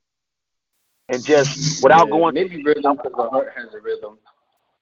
It's probably rhythm. You're right. It's probably rhythm. Yeah, because the heart has a rhythm. The heart has a rhythm, so it's probably rhythm. Yeah, it's probably rhythm. But just to say that we have a lot of resources when it comes to chakras. It's not just about getting a book, because we have. Okay, look at it like this. We have there's 7 seas, 7 continents. 7 layers. There's so many 7s that all apply to chakras. Just like while we're talking chakras, the earth has 7 chakra points. And any body, any landmass, any vehicle all corresponds to the body. There's nothing you can't get that you can't break down into 7 pieces. And if you have the number 7, there's a center point, there's a central point, and that's going to be your heart chakra. You know what I'm saying? So, real quick, and I'm going to pass the mic. There's a very simple meditation you can do to work on your heart chakra. There's lots of little binaural beats you can get on YouTube or anywhere else. Brother Panic has chakra music. You can go anywhere and get it. You don't even got to pay for it. But the thing you do is you focus on your heart chakra and you envision a rose. Now, I got this technique from C. Freeman Air, one of his videos. And in channels, I took mine a little deeper. Since the heart chakra was green, I envisioned a rose, a green rose, and I watched it sprout from a seed. Because what you got to realize is, man being the micro of the macro, we're talking about microbes and microbes. Man is that small oak tree that's inside of every acorn. You plant it, give it water, plenty of sunlight, it's going to grow and expand. That's the tree of life. That's the Nordic tree in Nordic mythology. That's all analogy and symbology for the man. So when you operate from your heart chakra, there's always the potential to grow and become more. You know what I'm saying? But I just want to say I got off track. Fuck. But still, I just to wrap it up is you have to realize that your chakra system, which is chakras is Sanskrit for spinning wheels, it's not just this metaphysical concept of wheels spinning. These are energy vortexes. Some spin outwardly, some spin inwardly. If I'm correct, because Muladhara, the root chakra brings in, sacral chakra spins out. Sacral spins out. Solar plexus spins in. Heart chakra spits out. I may be wrong, but the bottom line is your chakras are not just, but your chakras are not just these metaphysical wheels spinning in your body. These are powerhouses. And at the heart of your powerhouse is your heart chakra. Now, a lot of my alchemists out there will be familiar with the green lion devouring the sun. Now, this is an alchemical statement that applies to transformation, but it's also astrological and physiological because the lion represents the sign of Leo. Leo is the lion. It's in the summer. It represents your heart. So we got this green lion devouring the sun. The reason why it's devouring the sun is because within you is the true sun that don't shine yellow. It don't shine gold. It's all black. That soul Niger, that black dot, that point within a circle. And that's what you're trying to activate. When I was in meditation on my heart chakra with the seed, stem, and nail thing, where I visioned a seed, okay, I'm back on track. The seed grew. I would watch it grow out of the earth. I would watch the stem come out. I would watch the thorns come out. It would grow. I would watch the leaves come out. I would see a bud. The bud would eventually start to grow, and it would be leaning a little bit, then it would turn towards the sun and open up. Well, my heart chakra flower is green. It has pinkish red veins, and the tips are all gold, and it has this little semen-like dew on it. It's real sticky. But the point I'm making is, as you watch this chakra, as you watch it, it's a living, breathing thing that represents you. Your spine is the trunk of that tree, and what grows from it is the fruit of life, the fruit that you ingest and take of. So I just want to say that for anybody working with their chakras, most people take chakras as some abstract thought. No, it's not a physical thing. It's not associated with your physical heart, but it's there to be worked with and developed. And the more thought you put into it, the more it's activated. And the reason why your heart chakra projects outward, because love is something you give, just like hate is something you give. If you keep your love or your hate to yourself, it's like taking poison from somebody and waiting for somebody else to die. It's not going to happen. It's something you got to give and share, which is why you can go on Facebook and destroy somebody's whole little made-up world and not be wrong. You're operating from your heart chakra. You know what I'm saying? It's out of love. Because keeping it real, Ajin, on a lot of levels, you care way more than I do. You know, I hear some erroneous shit, and I'll just say, I never thought about that. And I make a conscious note to never comment on that post again. And I'm done. I've moved on. You know, right quick before I get off the mic, El Melchizedek, right, on Facebook. Oh, yeah, I know the brother, yeah. He says some of the most discordant shit known to man. But at the same time... He shakes motherfuckers' games up. Come on, man. Come on. He say some shit, and I just sit back and say, fly trap. Anybody getting their body about fly trap, and I love it. But the whole thing is when you're dealing with your heart chakra, there is no good and bad. There is no evil. There is no righteous. You know, when I was working on my heart chakra real tough, I made up my mind I was going to channel Nina Simone. I rarely try to channel famous people, but I said, I'm going to channel Nina. Well, I worked at it. She wasn't coming through like I wanted. I worked. When I finally tapped in and we talked, do you know what happened? Man, I woke up in tears and I cried like a baby. I couldn't even stop sobbing. And my wife was like, what's wrong? It took me a while to understand that that's those roaring waters of noon within your heart chakra. You know, Nina Simone experienced a lot of pain in the flesh. And obviously, whatever level I hit, but tears. Nothing but tears. Yeah. So I'm saying that when you do get to that heart chakra, you do that work. What I spoke on the meditation of seeing the flower grow, my personal mantra was, I am God. I am perfect love. Something along that line. And I would repeat it over and over as I drifted off to sleep. But the bottom line is, a lot of motherfuckers used to do heart chakra work. And they think that heart chakra means namaste. And no, it doesn't. Heart chakra is not namaste. Heart chakra is Highlander shit. I'm going to meet you at the top of this hill and chop your fucking head off. Because what I don't know is, we own this pineal heavy. We hear the Garden of Eden. They got kicked out. Everybody assumes that's the fall from the spirit to matter. No. The pineal gland is one of the analogies for the heart. You could operate in your heart and be right there synonymous with your pineal. When Adam and Eve got kicked out of the Garden of Eden, it was a place of green and lush and plenty. They got kicked out of their heart chakra, man. Right. So why else you think they felt guilty and put aprons over their loins? They descended to the lower realms. It was all heart chakra. Damn, that's no, that was a brilliant analogy. I never heard that before. Now, I'm not saying that the Garden of Eden doesn't correspond to the pineal, but keeping it real, the Garden of Eden is a lower place because it was John Henry Clark that said heaven is in between the legs of a black woman. But keeping it real, that wasn't heaven. Man didn't fall from heaven. Man fell from paradise. Garden of Eden is either your heart or the motherfucking sacral chakra, the genitals. You know what I'm saying? Right. Because that was paradise. Yeah. Adam got some pussy and went ape shit crazy. Yeah. Lied on the bitch, blamed it all on her. You dig what I'm saying? So the point right. Is, yeah. The point I'm making is all of that is from the heart chakra and below. That was the fall. Because if you operating from that platform of your heart, like Khepri, you don't go no lower. Khepri rode the sun every day. The heart chakra is the sun. Its color is gold. That ball that Khepri rode around, that was the sun, that was your heart chakra.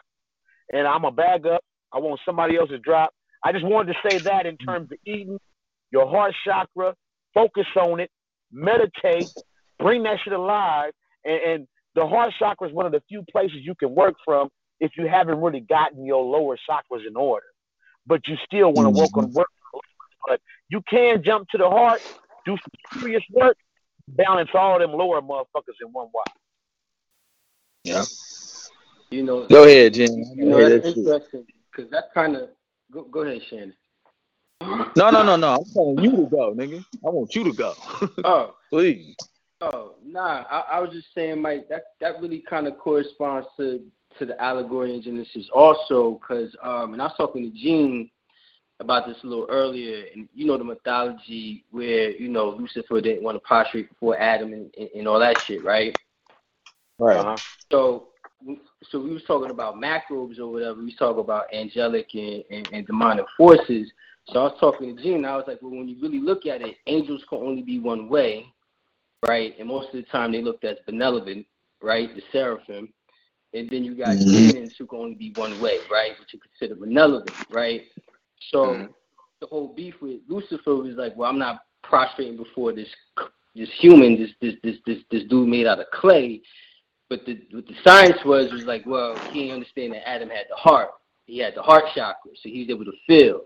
And from my studies, the heart chakra deals with compassion, right? Mm-hmm. So he was able to feel compassion for certain things that the seraphim and the other angelic beings couldn't feel. So that's what kind of made him special, right? He can work his way either way. The rhythm is what Mike would say. That's it. That's right. And that's why I just want to say real quick, there's a lot of work that have been written about Lucifer, right? And what you got to realize is and I'm speaking this from a dead Christian level real quick. For those who, you know, even if you worship Lucifer, which I hope to God nobody is, but I just want to say that. And I don't say I hope you ain't worshiping me because I'm a Yahwehite or some Israelite. You're supposed to be beyond all these energies. They're here to serve you. But the thing is, if you really realize it from an occult standpoint, Lucifer rebelled because he was looking at God like, you lost your mind, motherfucker. In the Bible, it says, man, you are the finest motherfucker on earth, and you actually need to bow down to this shit? To this flesh that's bad. So I forget who said it. Scholar that did a lot of work on it. But what he said was Lucifer rebelled out of love. He didn't rebel because he thought he was a shit, but he was like, you know what? If I'm bowing down to anybody, it's gonna be God. I don't bow down to flesh. I don't bow down to something that's gonna blame it on this bitch. You know what I'm saying? And so a lot of times people get it twisted, especially with the dark side work. You ain't dark or light. You that point in the middle. And all these energies work for us. I think it was Helena Blavatsky in The Secret Doctrine that said, man, it's time for all these gods to die. And all these gods that exist now, I'm talking about from Lord Krishna, Cthulhu Mythos, Yahweh, Lucifer, you name them all. It's time for them to die and be reabsorbed and come anew. The reabsorption is us and what we're talking about right now. But all these deities played out. They played out. You know what I'm saying? But motherfuckers still, like in Clash of Titans, still playing to these dead thought forms. They did their work. It's here for us to study. Real quick, I'm going to say this. Most don't even realize that 90% of the magic that motherfuckers is doing is based off of the motherfucking coming forth by day and night. It's all based on dead magic. All that Kemetic magic is funeral rites. So most of the motherfuckers working magic right now is doing dead man magic. You know what I'm saying? Yeah. Not that I'm endorsing living and material, but I'm saying the whole point is to evolve beyond that shit. Like Ajin, he got his own pantheon for the Goetia. That's where it's at. That's where it's at. It's about transcending that shit. It's about choosing. If my choice is bow down to this flesh or fall down even more, man, knock me down, my nigga. I'm going down. You know what I'm saying? Because that's what it's all about. It's about transmutation. It ain't about worshiping none of these deities. I'm talking about Christ, Krishna. You name them all. It's not about worshiping none of them. It's about absorbing those energies and transcending above them. You know what I'm saying? But yeah.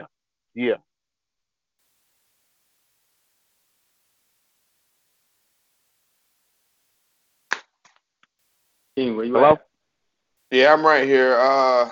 It muted Chan. Chan, you there? Yeah, I had a loud ass plane flyover. I'm happy you did that shit. Thanks. No problem. Shannon, what do you got on the root chakra? Or the heart chakra. The heart. Heart chakra. I'm sorry, the heart. Yeah. One of the ways, man, and this is recently, and this is like some personal shit. Like you was talking about dealing with your parents. One of the things that I had to do recently was forgive my parents for being human. You know what I'm saying? Going up. And I had to, man. But you talk about that compassion. Like, I'm going to tell y'all some real shit.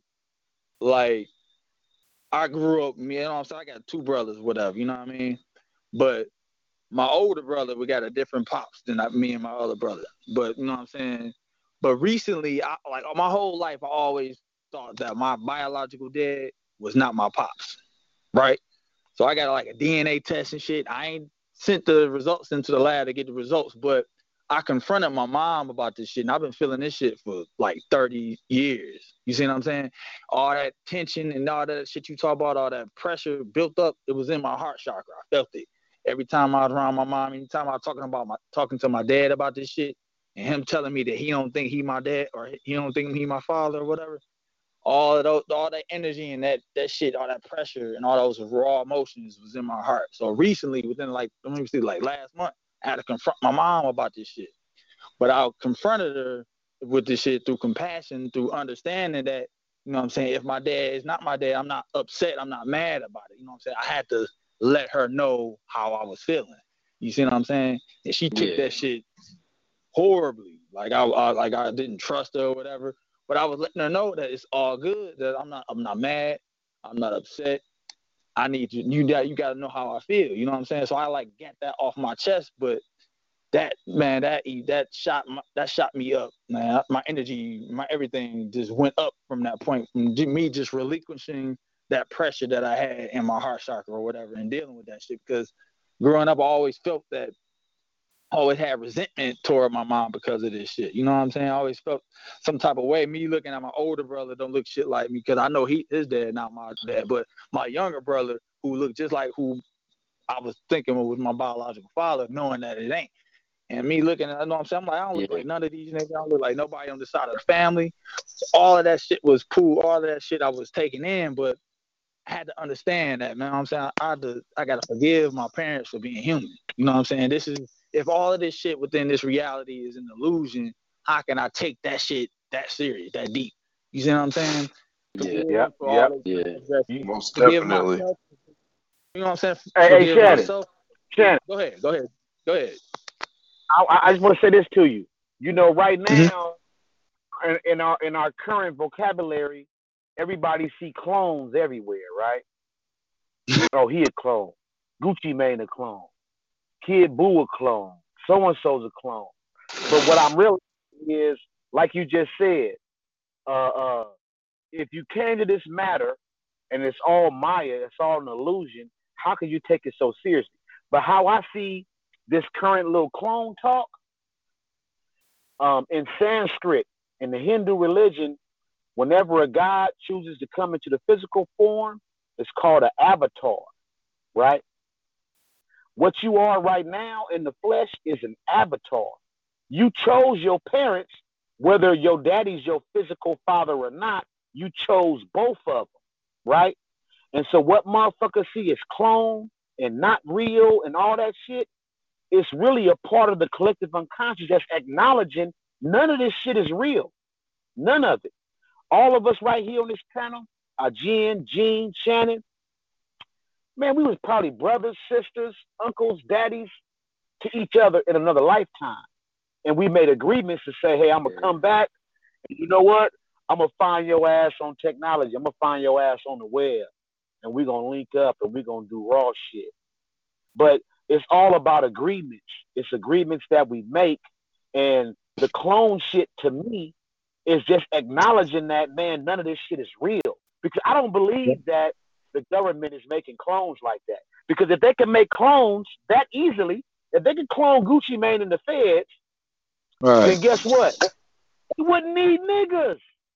Man, they would clone everybody. Yeah. And we would be living off the Georgia Guidestones, which say it should only be 500,000 humans on the planet. You could have 500,000 humans and everybody else be clones, and there you go. The so-called Illuminati agenda is achieved. No. Clones ain't that easy to make, because if they was, we wouldn't be talking shit and swallowing spit right now. You know what I mean? Right.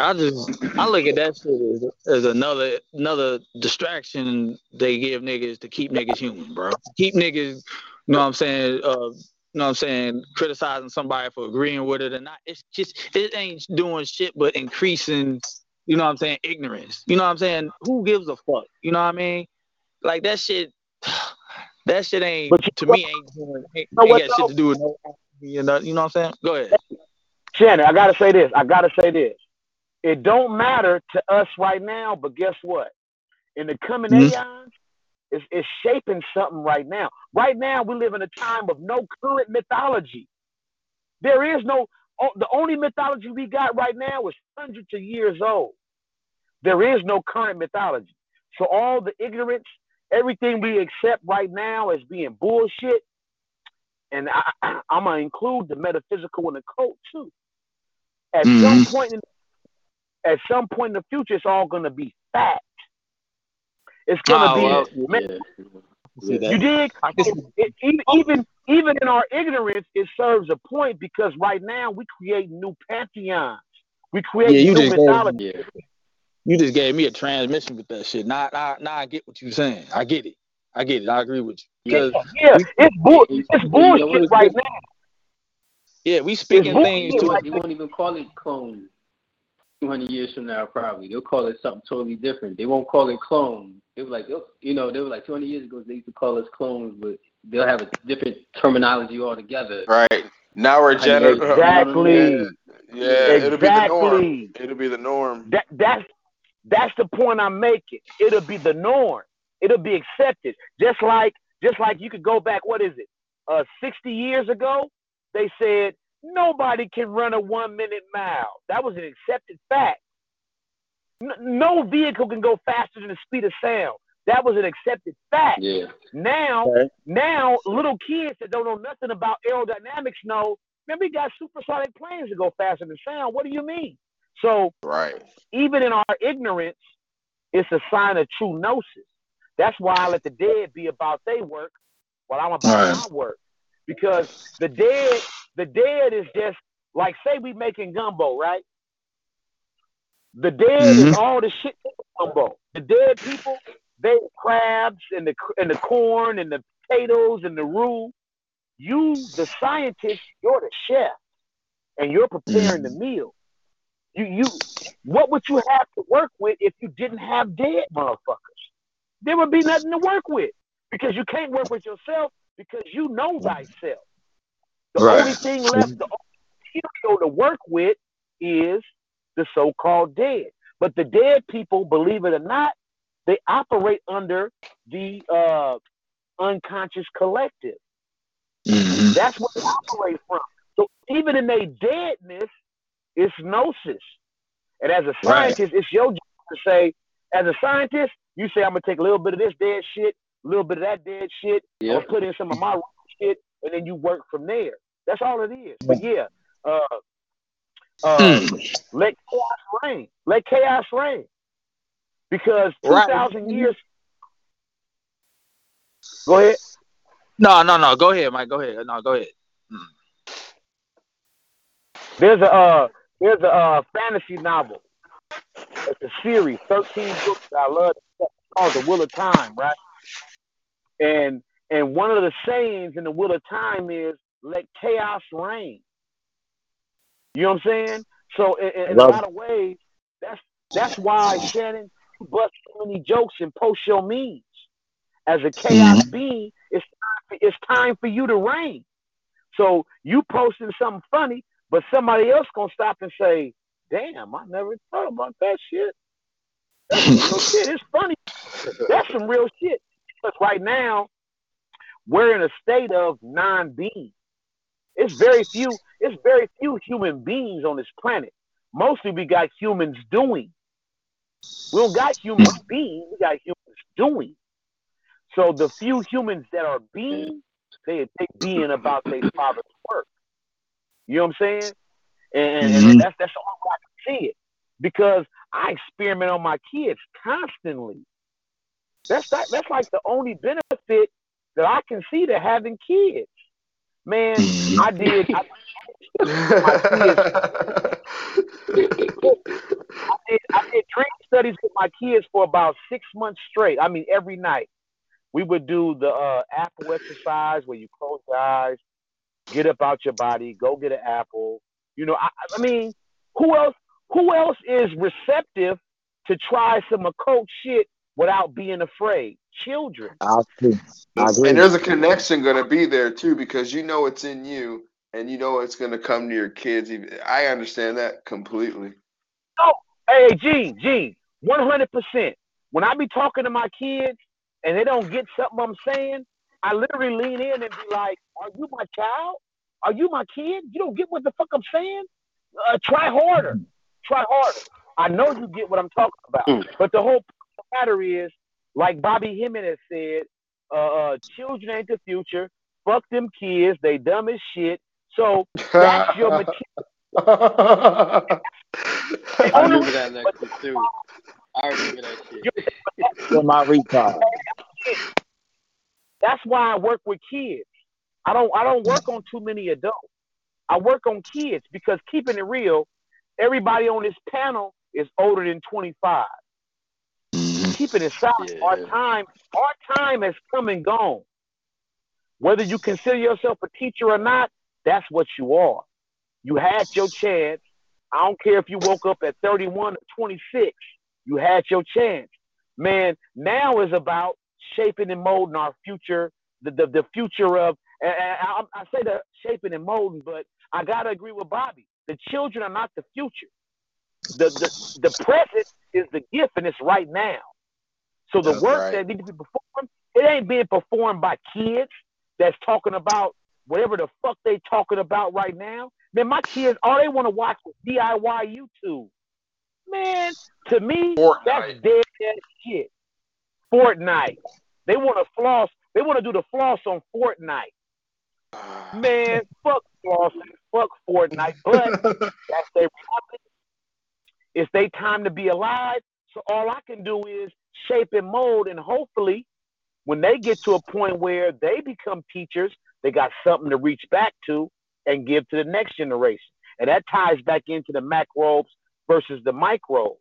Because if it's only microbes teaching other microbes, we continue to get smaller. How come we don't got no more giants on Earth? Motherfuckers getting smaller. Yeah. But the good thing about getting smaller is you become that point within a circle.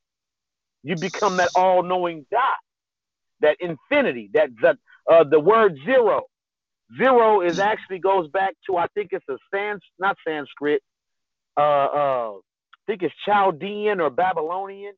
The word zero comes from Zatara. Zatara ain't nothing but another word for Zulukaius, the great mother. So the smaller you get, the bigger you motherfuckers get. What's getting small is play. What's getting small? Yeah, it's like the old. Go ahead, Ajin. Nah, I was gonna say because if the smaller you get, the bigger the Earth get too. Mm-hmm. Right. And that's why the Earth. That's why the Earth is heating up. You know what I'm saying? We know that when shit heats up, it spins faster and create more energy. They said, "Oh, global warming." Them motherfuckers want to keep at an ice age. Now listen. I'm happy you brought that. I'm happy you brought that shit up. So I gotta say this shit real quick, Mike. You talk about the planet heating up. Man, I'm gonna tell you this shit right now. If you go do a social experiment, go around a bunch of niggas, right? Then I guarantee the temperature within that environment, it was. I bet you it increased once a large percent of niggas got there. Let them niggas have something emotional. Let them be angry. That's real talk. That's real talk, man. I'm telling you, that is 100% true. And I'm going to go further on this shit because I do this shit all the time. When them niggas around, that energy going to spike up. But let them motherfucking niggas be angry. Let them be agitated. Mm-hmm. That energy is going to increase. But this ties into the shit I be studying. Do you know that when we do that shit, when a group of niggas all melanated like that, you know what else is sent out? What energy is sent out? Antimatter.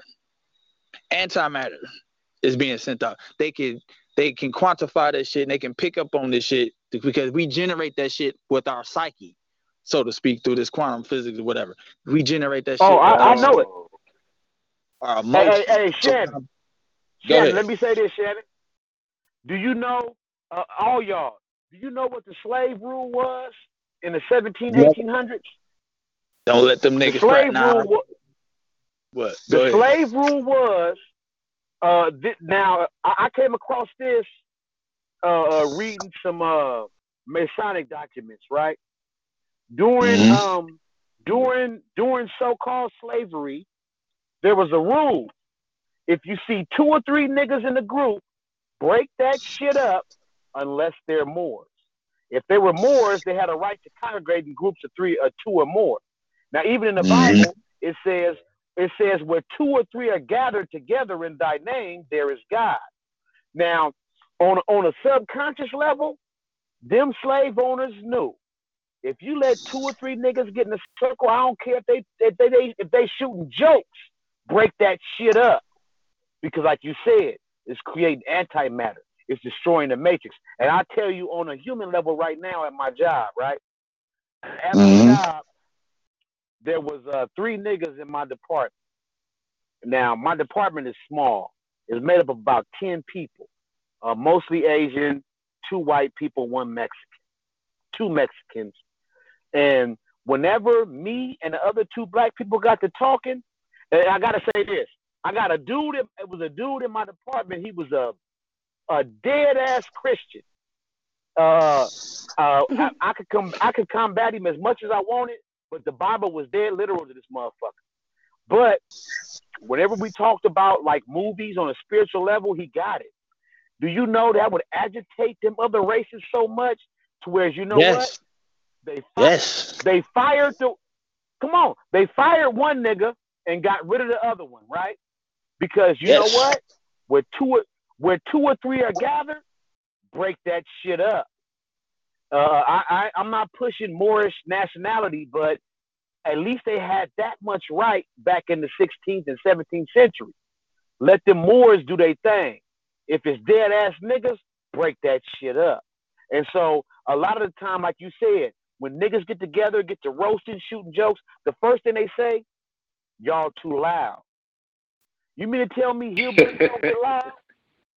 You mean to tell me that Asians don't get loud? Mexicans don't get loud? No. When that nigga energy get to combining, break that shit up. And this go back to Willie Lynch shit. Willie Lynch, you know what I'm saying, he laid down the pattern. Whether Willie Lynch was an actual character or figure or not, that pattern was established. If you see niggas in the circle, break that shit up unless they're Moors. Because Moors ain't nothing but the term for latter-day Kamites. So even on an unconscious level, when niggas is laughing too loud, when niggas is bumping that loud-ass rap music, break that shit up. And you damn right. Too many niggas in a circle, you damn right it get hot. I be at my job, I trip when they say, is it hot to you, Mr. Bill? I always say, no, it ain't hot to me. You know what I'm saying? I'm a child of the sun. I don't mean that one in the sky. I mean my inner sun. You know what I'm saying? But yeah, you damn right.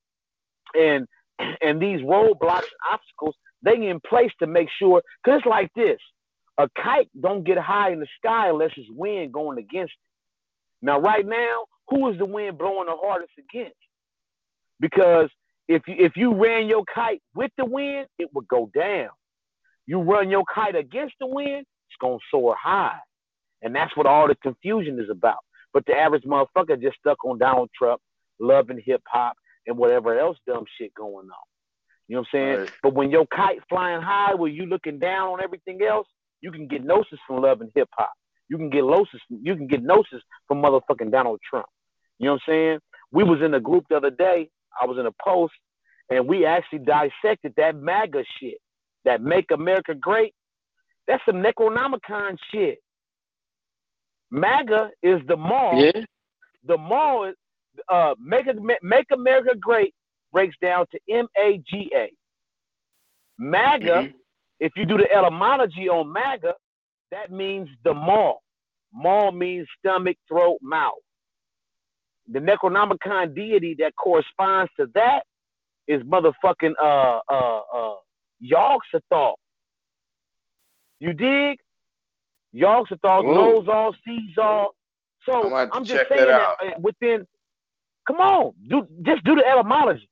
Just break down mag or maggot, and you're going to come to, I came to the gnosis when I was talking about Star Wars in the last Han Solo movie. They had a Necronomicon deity in the Han Solo movie, and he was called the Maul. Maul is like jaw, throat, gullet, stomach. But a word for Maul is MAGA. What is MAGA? MAGA. Donald Trump dead ass, right? Man, Donald Trump was a nigga. Yeah, exactly. I'm convinced of that. Now listen. I'm convinced of that. Now listen. This is my point in me talking about what's influencing these motherfuckers. They thoughts, ways, and actions, and they don't even realize it. Him doing that shit, creating a mantra, and you corresponding that shit with the Necronomicon, and dealing with the, you know what I'm saying, the Yog-Sothoth, which is the gateway entity, basically the outer god is second in command, basically the Azathoth or whatever. But man, that's what I'm talking about. They tapping into some shit that they don't even realize they being influenced to even do. Cause he came up, one of them motherfuckers came up with the idea to do that. And we know all ideas come from the subconscious mind. And they was influenced to do that shit. And you can use that shit against these motherfuckers, man. I'm telling you, because they ain't doing shit but helping us. Every time they say that, now that I know what the fuck what that shit really mean, we can tap into that shit and channel and redirect you to do anything that we want. Because that's all of this world is ain't shit but a tool for us to tap into whatever esoteric way we want to, and being able to get the gnosis out of it and being able to use it to do whatever the fuck we want to do. But you brought up some shit. Go ahead. All Donald Trump represents is that the doors is wide open, man. That's what he represents. Pussy right now. The doors is open. You can access whatever gnosis you want because the doors is open. And that's all done. He's showing you that it don't matter what the fuck you say. Man, that boy actually said something about it in the womb for 9 months and he gonna fix that. And right now, the doors is open. And that's what that back of Yog-Sothoth is, a gateway deity, right? Right. He knows the way, he is the way, and he opens the way. So right now, you can access some Necronomicon energy and get all the gnosis you want. And that's all it means. Now, if you get caught up on a human level, and that's your president or that ain't your president, shame on you. Man, IGN posted that shit today. Man, the most niggerish of niggas. What? The most niggerish of niggas, 50 Cent, he had that motherfucker on a motherfucking talk show talking about how much he was vibing with motherfucking. See, what people don't know is before Trump became president, he didn't kick it with nothing but niggas. He was hanging out with P. Diddy. Hanging out with, you know what I'm saying? Man, Snoop Dogg. Come on, man. Yeah. We got a nigga. We got a chaos being in office. Man, love Trump. Oh, yes. And that's why every time IGN come with a channel from Kanye. Hey, every time IGN come with a channel from Kanye, I love that shit. Because motherfuckers want to hate on Kanye for what he's saying, but them is straight channels, man. Them is channels. Nah, you tapping in. You talking about Trump being a chaos being, and I'm all with that shit. Like they slaves to AWAS again. That's how I look. That's how I see them. That's the only way I can. The only way I relate to these people is through that.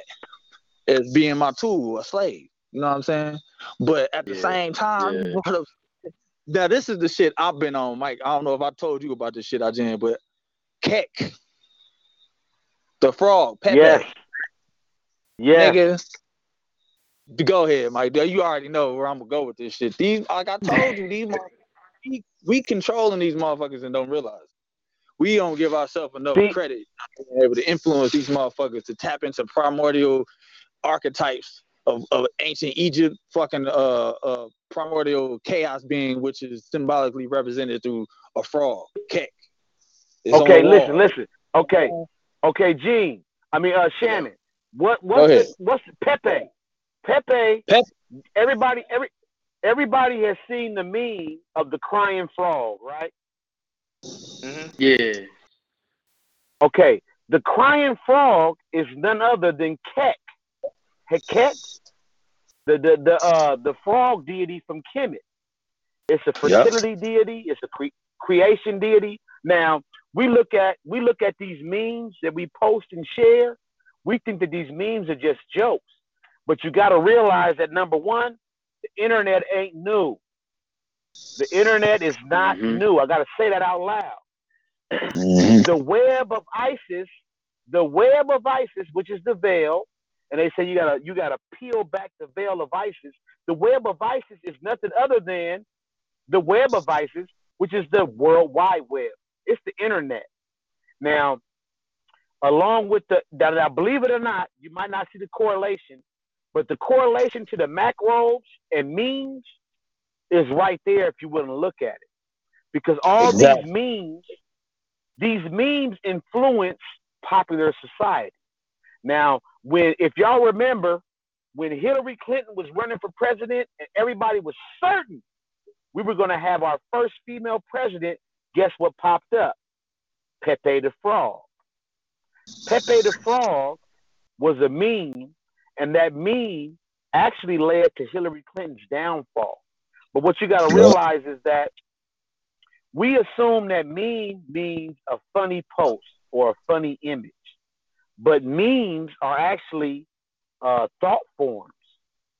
A meme is a thought form. If you Google the word meme and try meme, they're thought mimetic forms. Right. Or mimetic.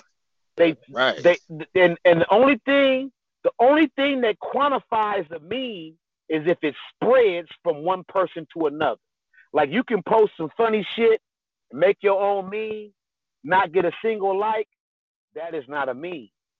If you share a meme and they get multiple likes and thousands of motherfuckers, hundreds, even dozens of people, it becomes a meme. Now, there was a show by Morgan Freeman called Through the Wormhole, and on one of his episodes, he talked about memes and tri-memes. A meme is an infectious thought. That's all it is. Now, you might share it in terms of a joke, but the joke is just the needle that injects it into your veins. That's why you can see a dozen different people post the same meme. That's why you can see a meme that gets 600,000, a million likes, because it's an infectious thought. So you go from Pepe to Crying Frog. Now, when Hillary Clinton was killing them in the polls, they came with that Pepe meme, she died. Donald Trump was associated with the Pepe meme, the Crying Frog. I got the links. Shannon gave it to me. I'm going to share it. But the bottom line is, we think that a lot of this shit is just random ignorance, but actually, this is in accordance with the goddess's will. And when I say the goddess, I'm talking about Isis. I'm talking about Hathor. You know what I'm saying? I'm talking about Heqet. You know what I'm saying? Because these things are not new concepts. We just have new names for them. The same way in Hindu, they said, oh, this is Maya and the gods are avatars. Well, now we say it's a simulation, it's a holographic universe, and everybody's a clone. It's the same language, it's just different nomenclature. That's all. Mm-hmm. The language fits the time. So with the frog, with Heqet, and I other day I posted, because I had me a frog statue for the longest. I got a little frog statue. It's a Japanese or a Chinese frog. But once I realized that frog was Heqet, and Heqet is currently manifested as Pepe the Frog, and if you do any kind of research on the Pepe meme, you're going to see that it's a fucking religion. And they know that chaos being. Come on, and they know that Pepe is Heqet. Heqet is the Kemetic deity. Now if you want a correspondence, Heqet is Bes. Bes was a fertility deity. Now, we know when we talk fertility, we're really talking creativity. You know what I'm saying? But it all ties in. So I wish I had shared. I didn't have time before the show to do what I normally do, which is to post links and get people ready for the show.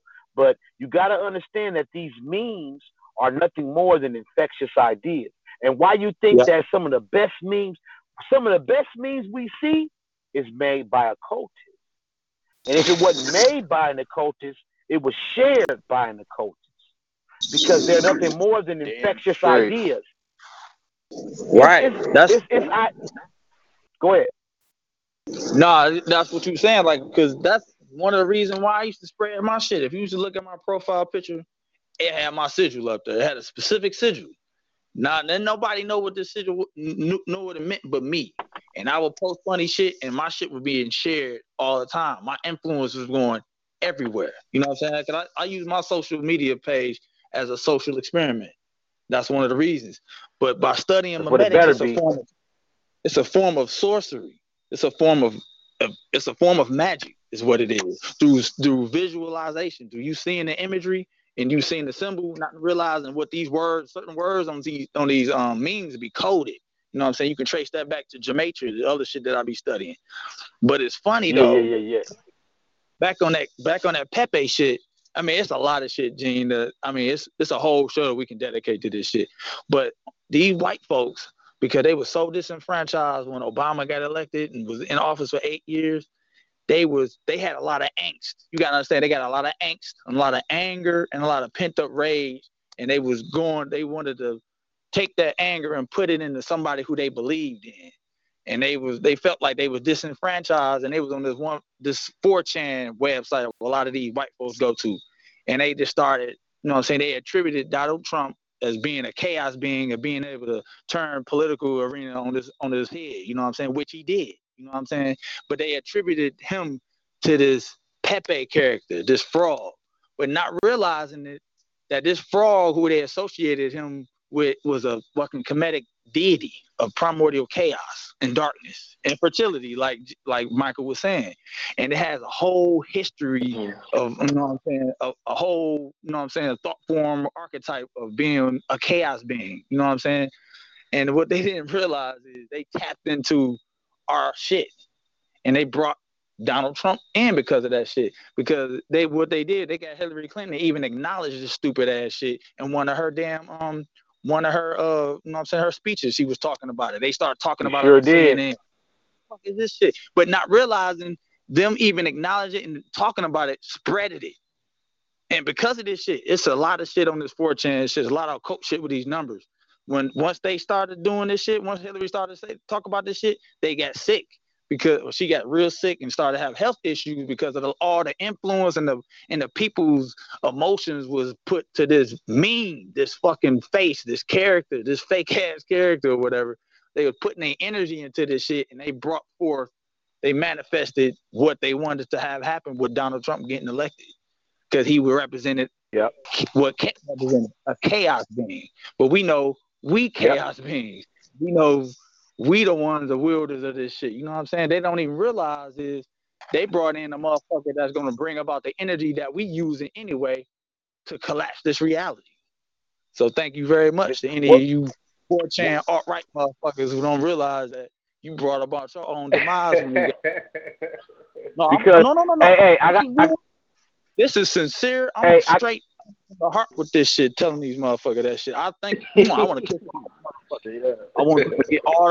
They don't. That's what I'm saying. They not in control. They don't understand. They being mind control, puppeteered by us to do that shit. They don't even realize it. I'm telling you niggas, we don't. But see, it all taps back into the collective unconscious. My point. We got these ignorant motherfuckers that's posting whatever they post and all kind of dumb shit. And you know, I'll say this: I posted some shit on my Facebook page. It went viral, right?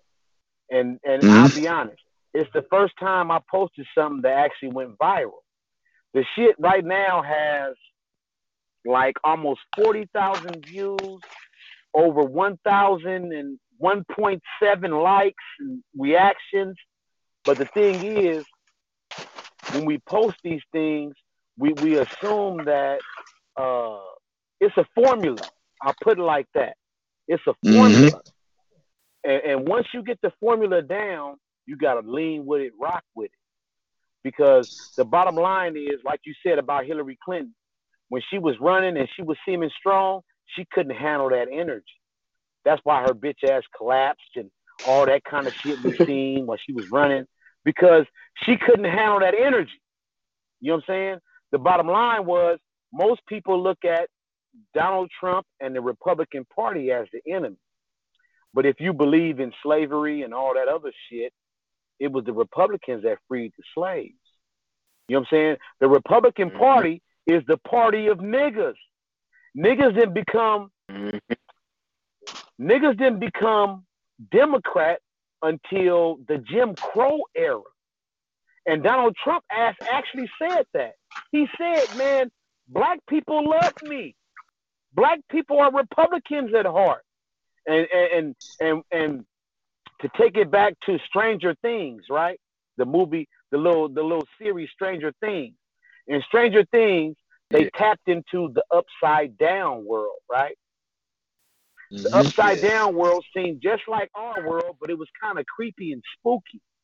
The thing about it is, the upside down world is actually the real world. That's the real. Yeah. So when you tap into the world of real, we live in this upside down world where left is right, right is left, up is down.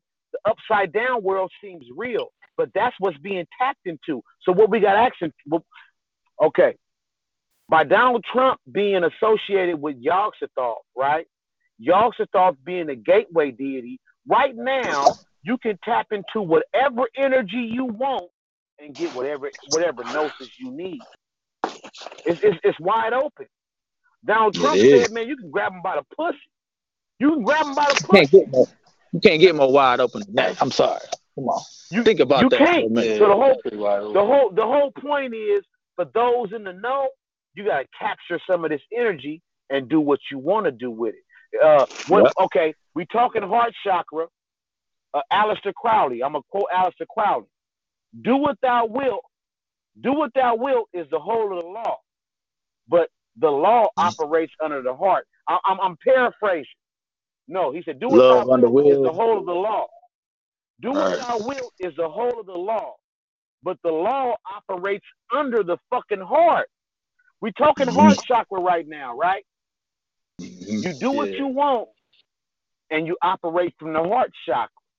And Donald Trump is showing you can say what the fuck you want to say and get hella humans to react and get gnosis from it. That's where we at right now.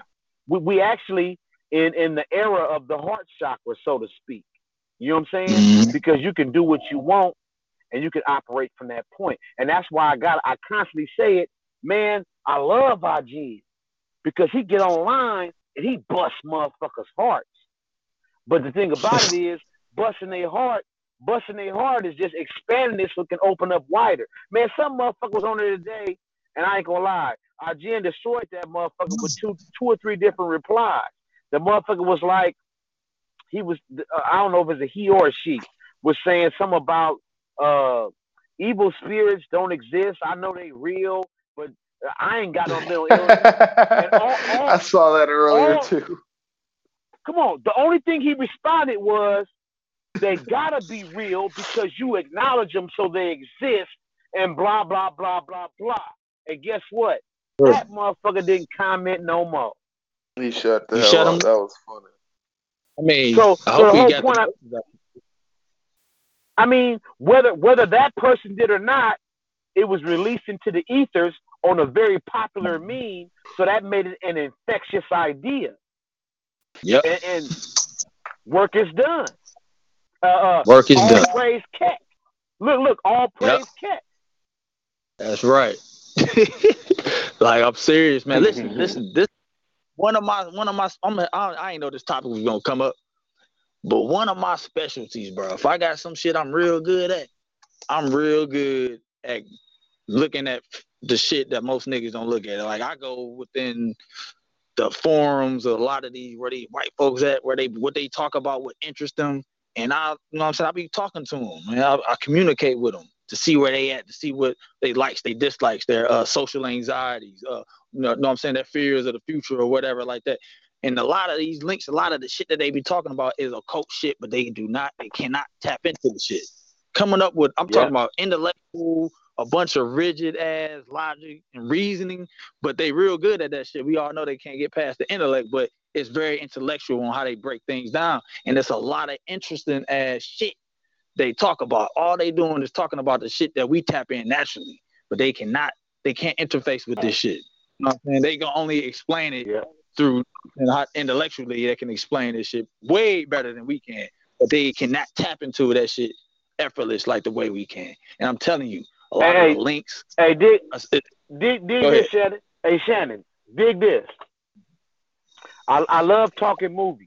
So I was at work, and two of my white coworkers, they was telling me, man, if Michael B. Jordan becomes Superman, I'm done.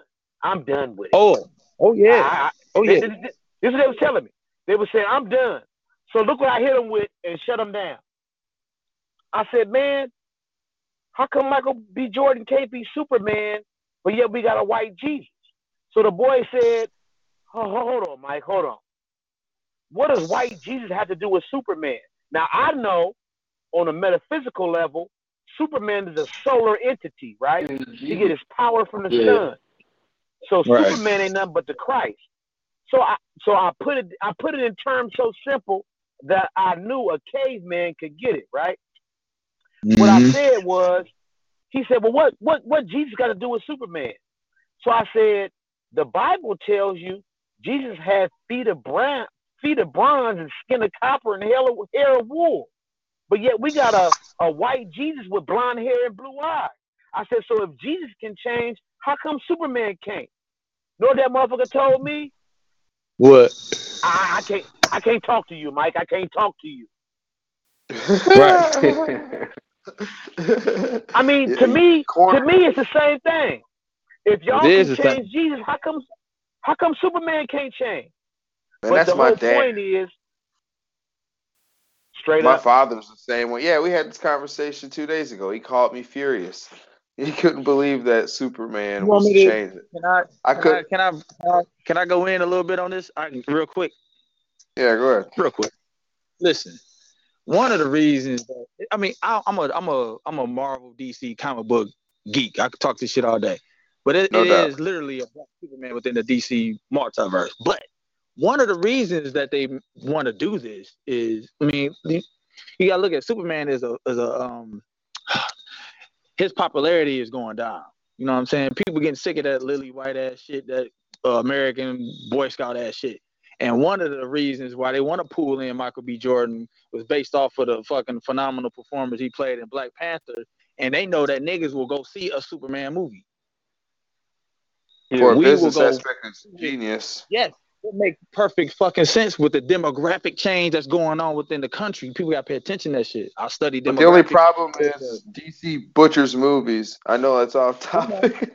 I'm just saying, but no. Just the idea of him being Superman is enough to cause. It's gonna draw in. The damage is done. The damage is done within the psychological framework of these people.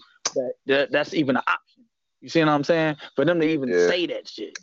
You know what I'm saying? They can make a lot of money to do that shit, but it's a demographic. That's one of the other things. It's a demographic shift going on. I don't know if y'all paying attention to this shit. It's a demographic. Oh yeah. See, the thing about it is, nigga energy, chaos energy, fuels this matrix, and whenever they see that our attention is drifted off, they try to give us something to draw us back in, which is why we got Killmonger. But guess what? Marvel killed off one of the best anti-heroes ever. Now, could you imagine DC having Batman kill the Joker? No. You let him live to see another day so he can have a better thing. But the thing is, Black Panther proved that Black people will give you their attention and give you their dollars. So having a Black Superman, it's a form of distraction, but it's also a way to get your attention. You know what I'm saying? And I want to say this, and I'm going to throw this question at our Jen. I want to tie the Black Superman into the Hollow Earth shit, right? We said we was going to bring it up, but I want to tie it in. I'm glad you did. It's 2:30. Okay. We've been on for 2 hours, 30 minutes, and I think we'll have a solid half hour after this. So, if we're going to go into the planets, we probably want to start off now. Let's transition. I'm going to say this real quick, and I'm throwing this question at our Jen. We got a Black Superman, right? Now, if they kill Killmonger, you can guarantee that whatever black Superman they have, he's going to die in the end. Now, we all know that. We all know right. That if you see one black person on screen, we all resonate with that character. Just like if you see one black female, one white female, all white females are going to gravitate. You see one black Mexican, or when you see one Mexican, it's a thing to where our subconscious knows to gravitate. That's why they had to kill Killmonger, because he represented the truth, the whole truth, and nothing but the truth, right? But now, when we talking blackness, when we talking black, we talking dark, the unknown, subconscious mind, that takes us to everything beneath the surface, right? So in bringing this up and then shutting it down like they did in Black Panther, to me, that directly applies to this Hollow Earth shit. Because in Hollow Earth, it said that all the Nephilim, the gnomes, the dark elves, all these dark powers, when reality shifted on the earth after the flood, all these dark powers went to the below. They went beneath the surface, which on a metaphysical level, that could be your mind and subconscious mind and unconscious mind.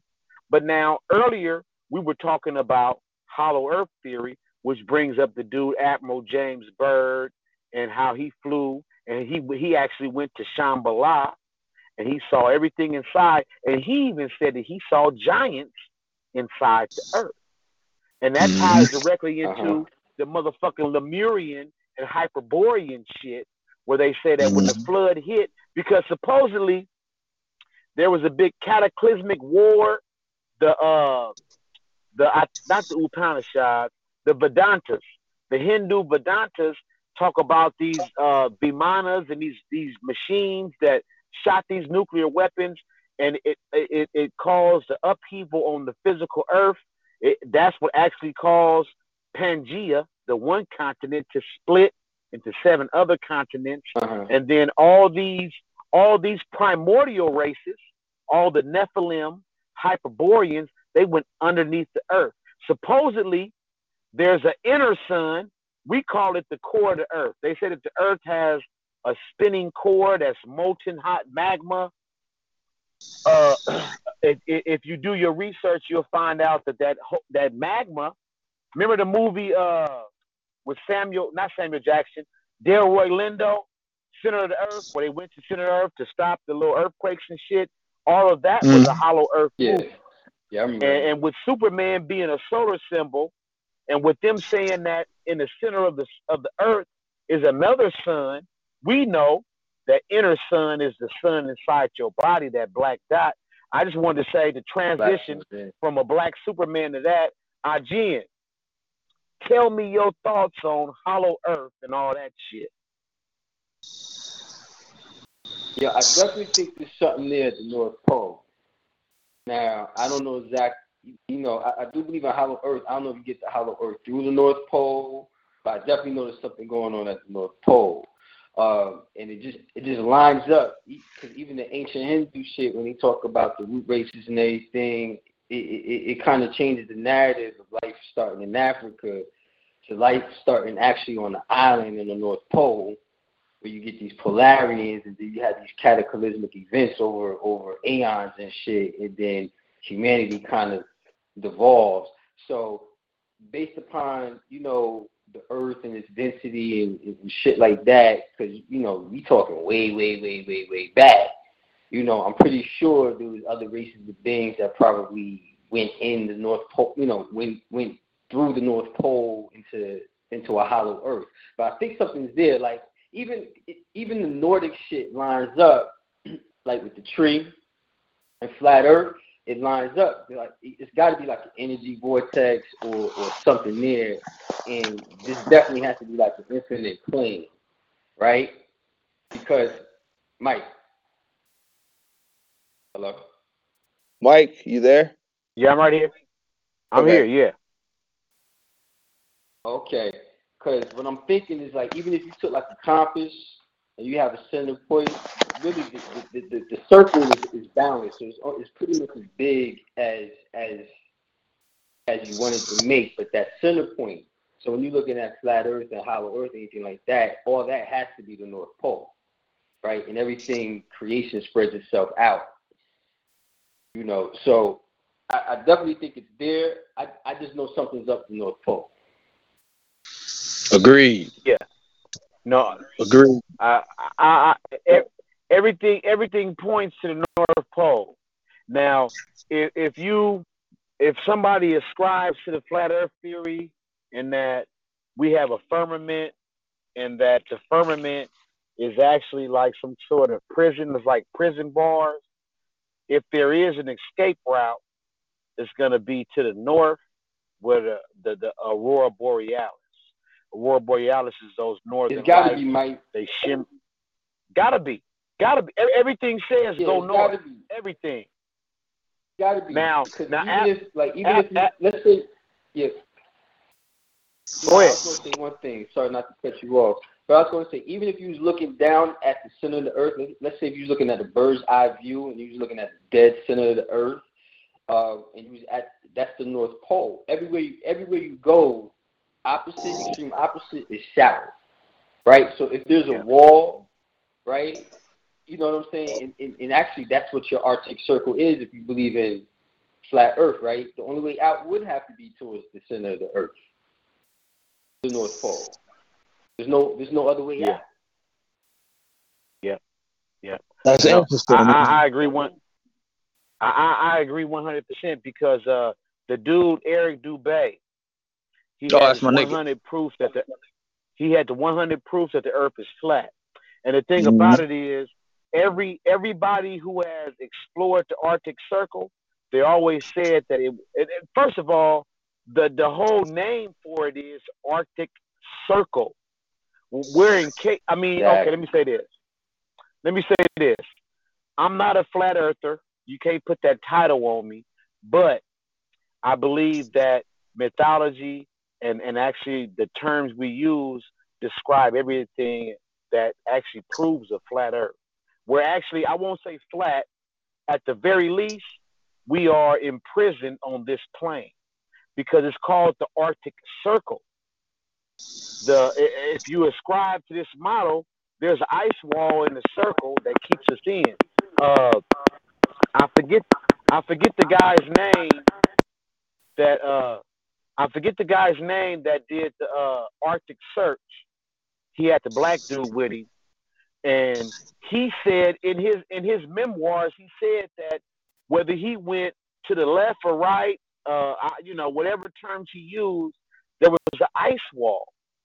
Then you have the other guy, I forget his name, somebody help me out, the scientist dude in the early 1900s that launched that balloon, and he went up the furthest.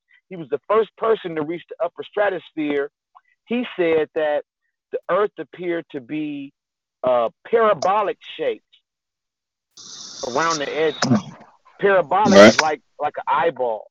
So we call it the Arctic Circle because if you go south, you're going to go in a complete circle. And Eric Dubay did the best in terms of proving it. But the whole point for me is that while we're talking heart chakra, if you go to the center of the earth, which is known as Shambhala, that would correspond to your heart chakra. You know what I'm saying? It would correspond to your heart chakra. And we were talking earlier, Jen just brought it up. Nordic mythology proved it all for me. If you ever dive into Nordic mythology and you listen to the creation of the earth, first of all, there was this great mother cow. That mother cow is it's Hathor, the mother cow. Shiva corresponds to a cow. You know, Shiva has that crescent moon behind his head, which ain't nothing more than cow horns. Typhon corresponds as he's the male correspondence to Hathor. So in Nordic mythology, we had this mother cow that was licking this little piece of ice, which is I take as the Nordic circle. And she revealed from that piece of ice that cow was licking, it revealed a frost giant. Now, in Nordic mythology, Odin and somebody else popped out from that motherfucker's armpits. And what did they proceed to do? They killed the frost giant, and they created the known world from that frost giant's body. Now, first of all, if you back it up to the recent Marvel movies, Loki is the son of a frost giant, and his skin is blue black like Shiva. You know what I'm saying? Oh yeah, I'm with you. Yeah, definitely. So they took the body of this frost giant, and from his dome, from his skull, they created the dome of the firmament of the universe. So for me, it all lines up. And what Admiral Byrd discovered when he flew through the center of the earth, he saw giants, he saw a whole civilization. And actually, if you go through other mythologies, everything says, even the Bible says it, that the Nephilim, when the flood hit, they went to the center of the earth. Now, this is in the book of Enoch. Those Nephilim, they fled to the center of the earth, and guess what they waiting on? They wait on the time to arise again, just like Cthulhu, and come back and take the earth back for themselves. So I can see it on a metaphysical level. I can see it on a cult level. And I'm just not one of those ones that think that somebody's going to come back and save me. I got to save myself. Yeah. You know what I'm saying? And, so we do these physical level too. And on the physical level, because all our five senses stemming from our brain is dictating our reality that is flat. No way around it. Like, I don't know why everything, water reaches a level playing field. When we reach up, we see the horizon at our level. All five of our senses is showing us, is coming back to us, letting us know that we're on a flat plane of existence. And it makes perfect sense if you're going to do a scientific experiment on a flat surface to conduct your experiment. To me, it makes absolute fucking perfect sense because it makes a lot of sense. Even before Panic was on, like, Gnosticism and shit, I used to be on that shit. And I'm like, that makes sense for them to feel like this is a prison matter, like being a prison itself, and that this place has a firmament, like a fishbowl, all of that shit. It's not really a stretch of imagination for me to think that this motherfucker flat. Like, why wouldn't it be? Like, it makes perfect sense. Lines up all the correspondence that you guys just brought up with mythology, with all different cultures saying the same thing, with different maps, with Admiral Byrd going there. Why you can't go to the, you could just get in the boat and go try to see for yourself because it's guarded. I understand why all these different mythologies would say that because it just makes perfect sense for me to be like that. But, like, I got a question for you guys, though.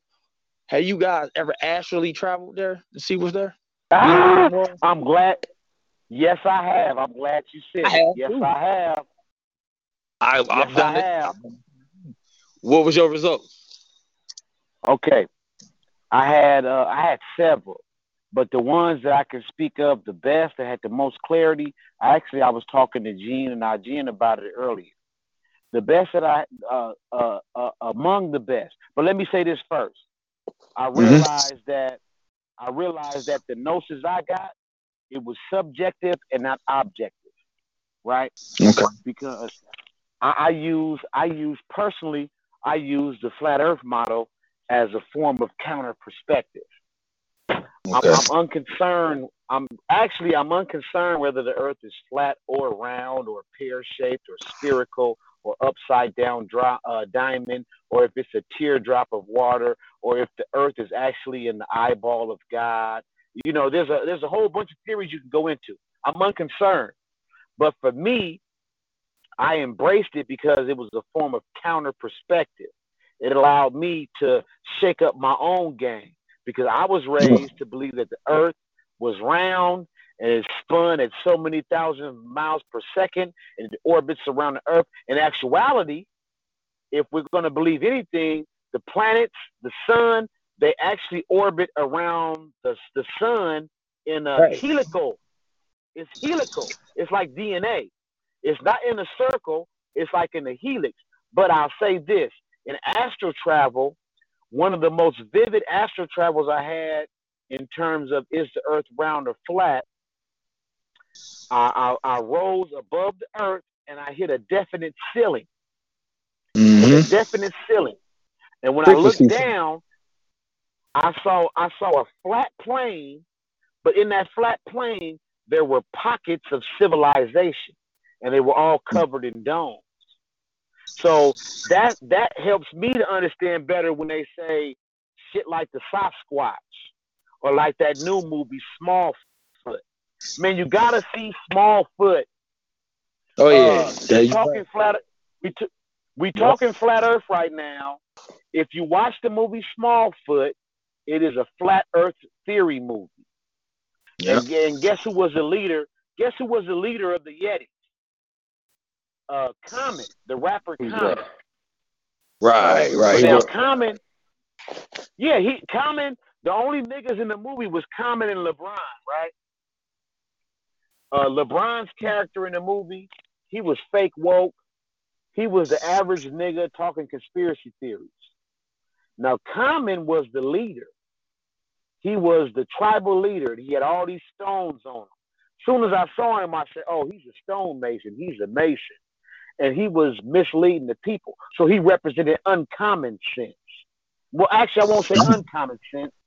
He was keeping the people on common sense, on that the earth is round,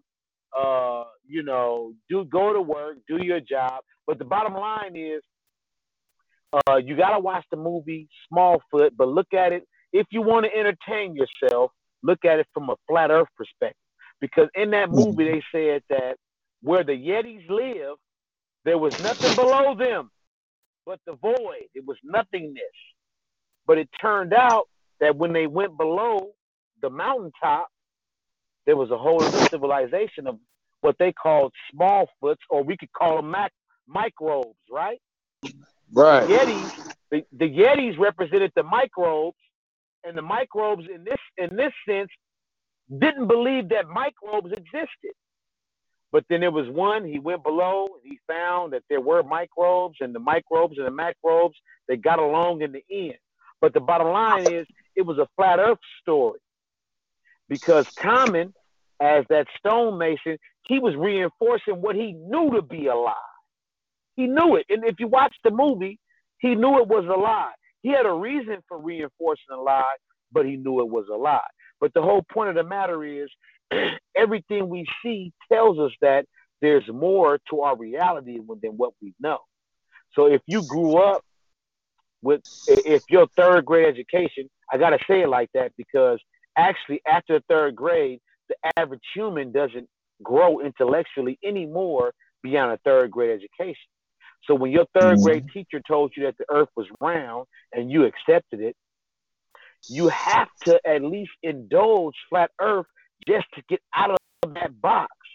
Because we always say, think outside. We say, think outside of the box. Well, that box, what people don't know, I'm going to keep it solid. This is in my book.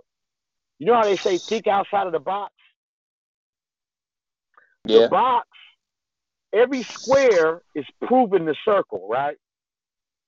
A square just proves, because the cross, we take it as a religious symbol, but the towel stretches back through every religion.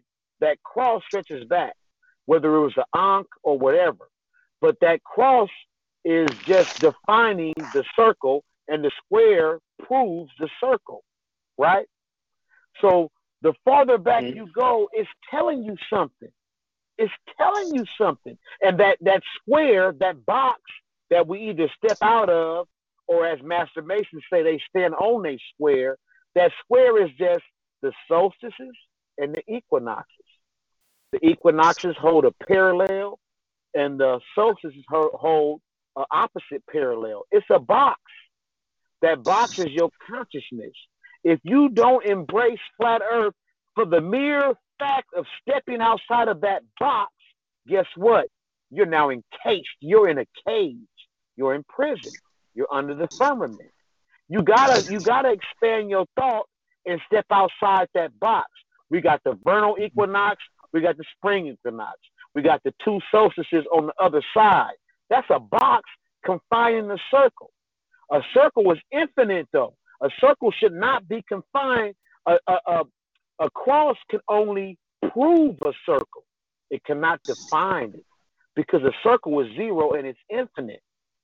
If you want some If you own some 5%er shit and you know about that circle seven, you see that seven and it appears to be broken. The circle appears to be broken. Fuck no, it ain't broken. It's just defining the eternal. I can't think of the word, but it's the totality of the circle. It's not broken. It just goes on forever. So the whole point is, if you're gonna think outside this box of winter solstice, spring solstice, vernal equinox, autumnal equinox, then you step outside the circle, or you step outside that box, and you become one with the circle. So the whole flat Earth thing is really challenging. Flat Earth is really just challenging your ability to think outside the box. Yep, the because we're at 2 hours and 50 minutes. I don't think it's going to let us go past 3 hours. Flat Earth to me is it's. We said earlier, there's so many different views on each one that we could actually do a whole show on this, and we may cover it again in the future. The one thing that Flat Earth has on me is that there's a federational agreement that you can't go that far onto the North Pole without being stopped immediately. That's the only, as far as I know, that's the only standing agreement that all the nations share. Not only that, the Flat Earth model is actually the flag that they use for, you actually could see it in the present. Yeah, the UN. Yeah. So, there's a bunch of different views and stuff. Like I said, we can do a whole episode on this, and we probably will, because this was a real interesting show with the Flat Earth. Now listen, I got a question. Go ahead, Jen. Like if you was, since you the god of this reality, how would you create this world? Wouldn't it be ideal for you to create it flat? Oh yeah, most of it would, on a plane. Yes. Ideally, people don't realize. I tell y'all. Go ahead, Jen. I tell y'all this though: if you God, right, and you looking from a bird's eye view of your creation, it is going to look flat, right? So that's why the flat Earth symbol at the UN kind of signifies that. But even if you look at a pyramid from a bird's eye view, it's really just a X in the square. That's all you would see. You wouldn't see the third dimension. Yep. You see what I'm saying? Looking at it from God's perspective, I guess you could say. So it would be a flat, from an esoteric spirit, from a higher standpoint. Yeah, it would be flat. It's the only way. I look at it like, until you fall into third dimension, then everything becomes a little bit more, chaotic. Yeah, I like that a whole lot. Yeah. Well, it was an absolute pleasure to have you with us here again, Ajin. Do you want to give your email if anybody wants to get a hold of you, or tell them where to find you on social media? Y'all can find me on here. Okay, there you go. That works. Mike, you want to drop your email? Man, you know what? Let me say this real quick. I've gotten some of the weirdest responses lately, and it's kind of weird. Yeah. It's kind of creeping me out. What, really? But I'm going to share it anyway. Oh, man, word up. I've been approached. Oh, man. Oh, it's weird. It's weird. But it's good and a bad thing. Dang. It's a good and a bad thing. I just say this. It's I gotta turn off my Nigerian Babalao magnet. That's all I can say. Oh no, yeah, I'm attracting a lot of Nigerians. I get a lot of that. I get a lot of that. I'm gonna be honest. I'm not flattered at all, but I've been hit on by a few dudes. Roundabout. Damn. And I say this before I drop my email. I'll say this. I'm amazed at how many women is about this work as opposed to the dudes. And I say that because I get dudes that hit me up and don't even got a fucking question. Well, what do you want? What's up? What you want to talk about?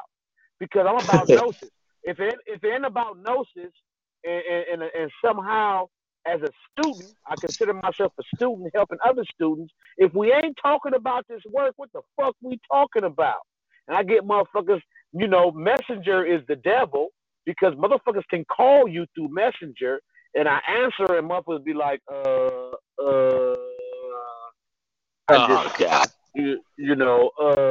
And so I just say this. Man, I say this. I've had more females hit me up, not on no, I want to suck your dick type shit, but on some, man, I like what you were saying. Can you give me more information? As opposed to dudes who hit you up and ain't talking about shit. I mean, I'm a respond if you hit me up. Just keep it real. If you hit me up, I'm gonna respond. But I get, you get these weird, and it's like, I get it. Real quick, before I drop my email. I get it because in the Bible, it says that the man is the head of the household. But we all know that on this material plane, man don't run shit. The woman run the household, right?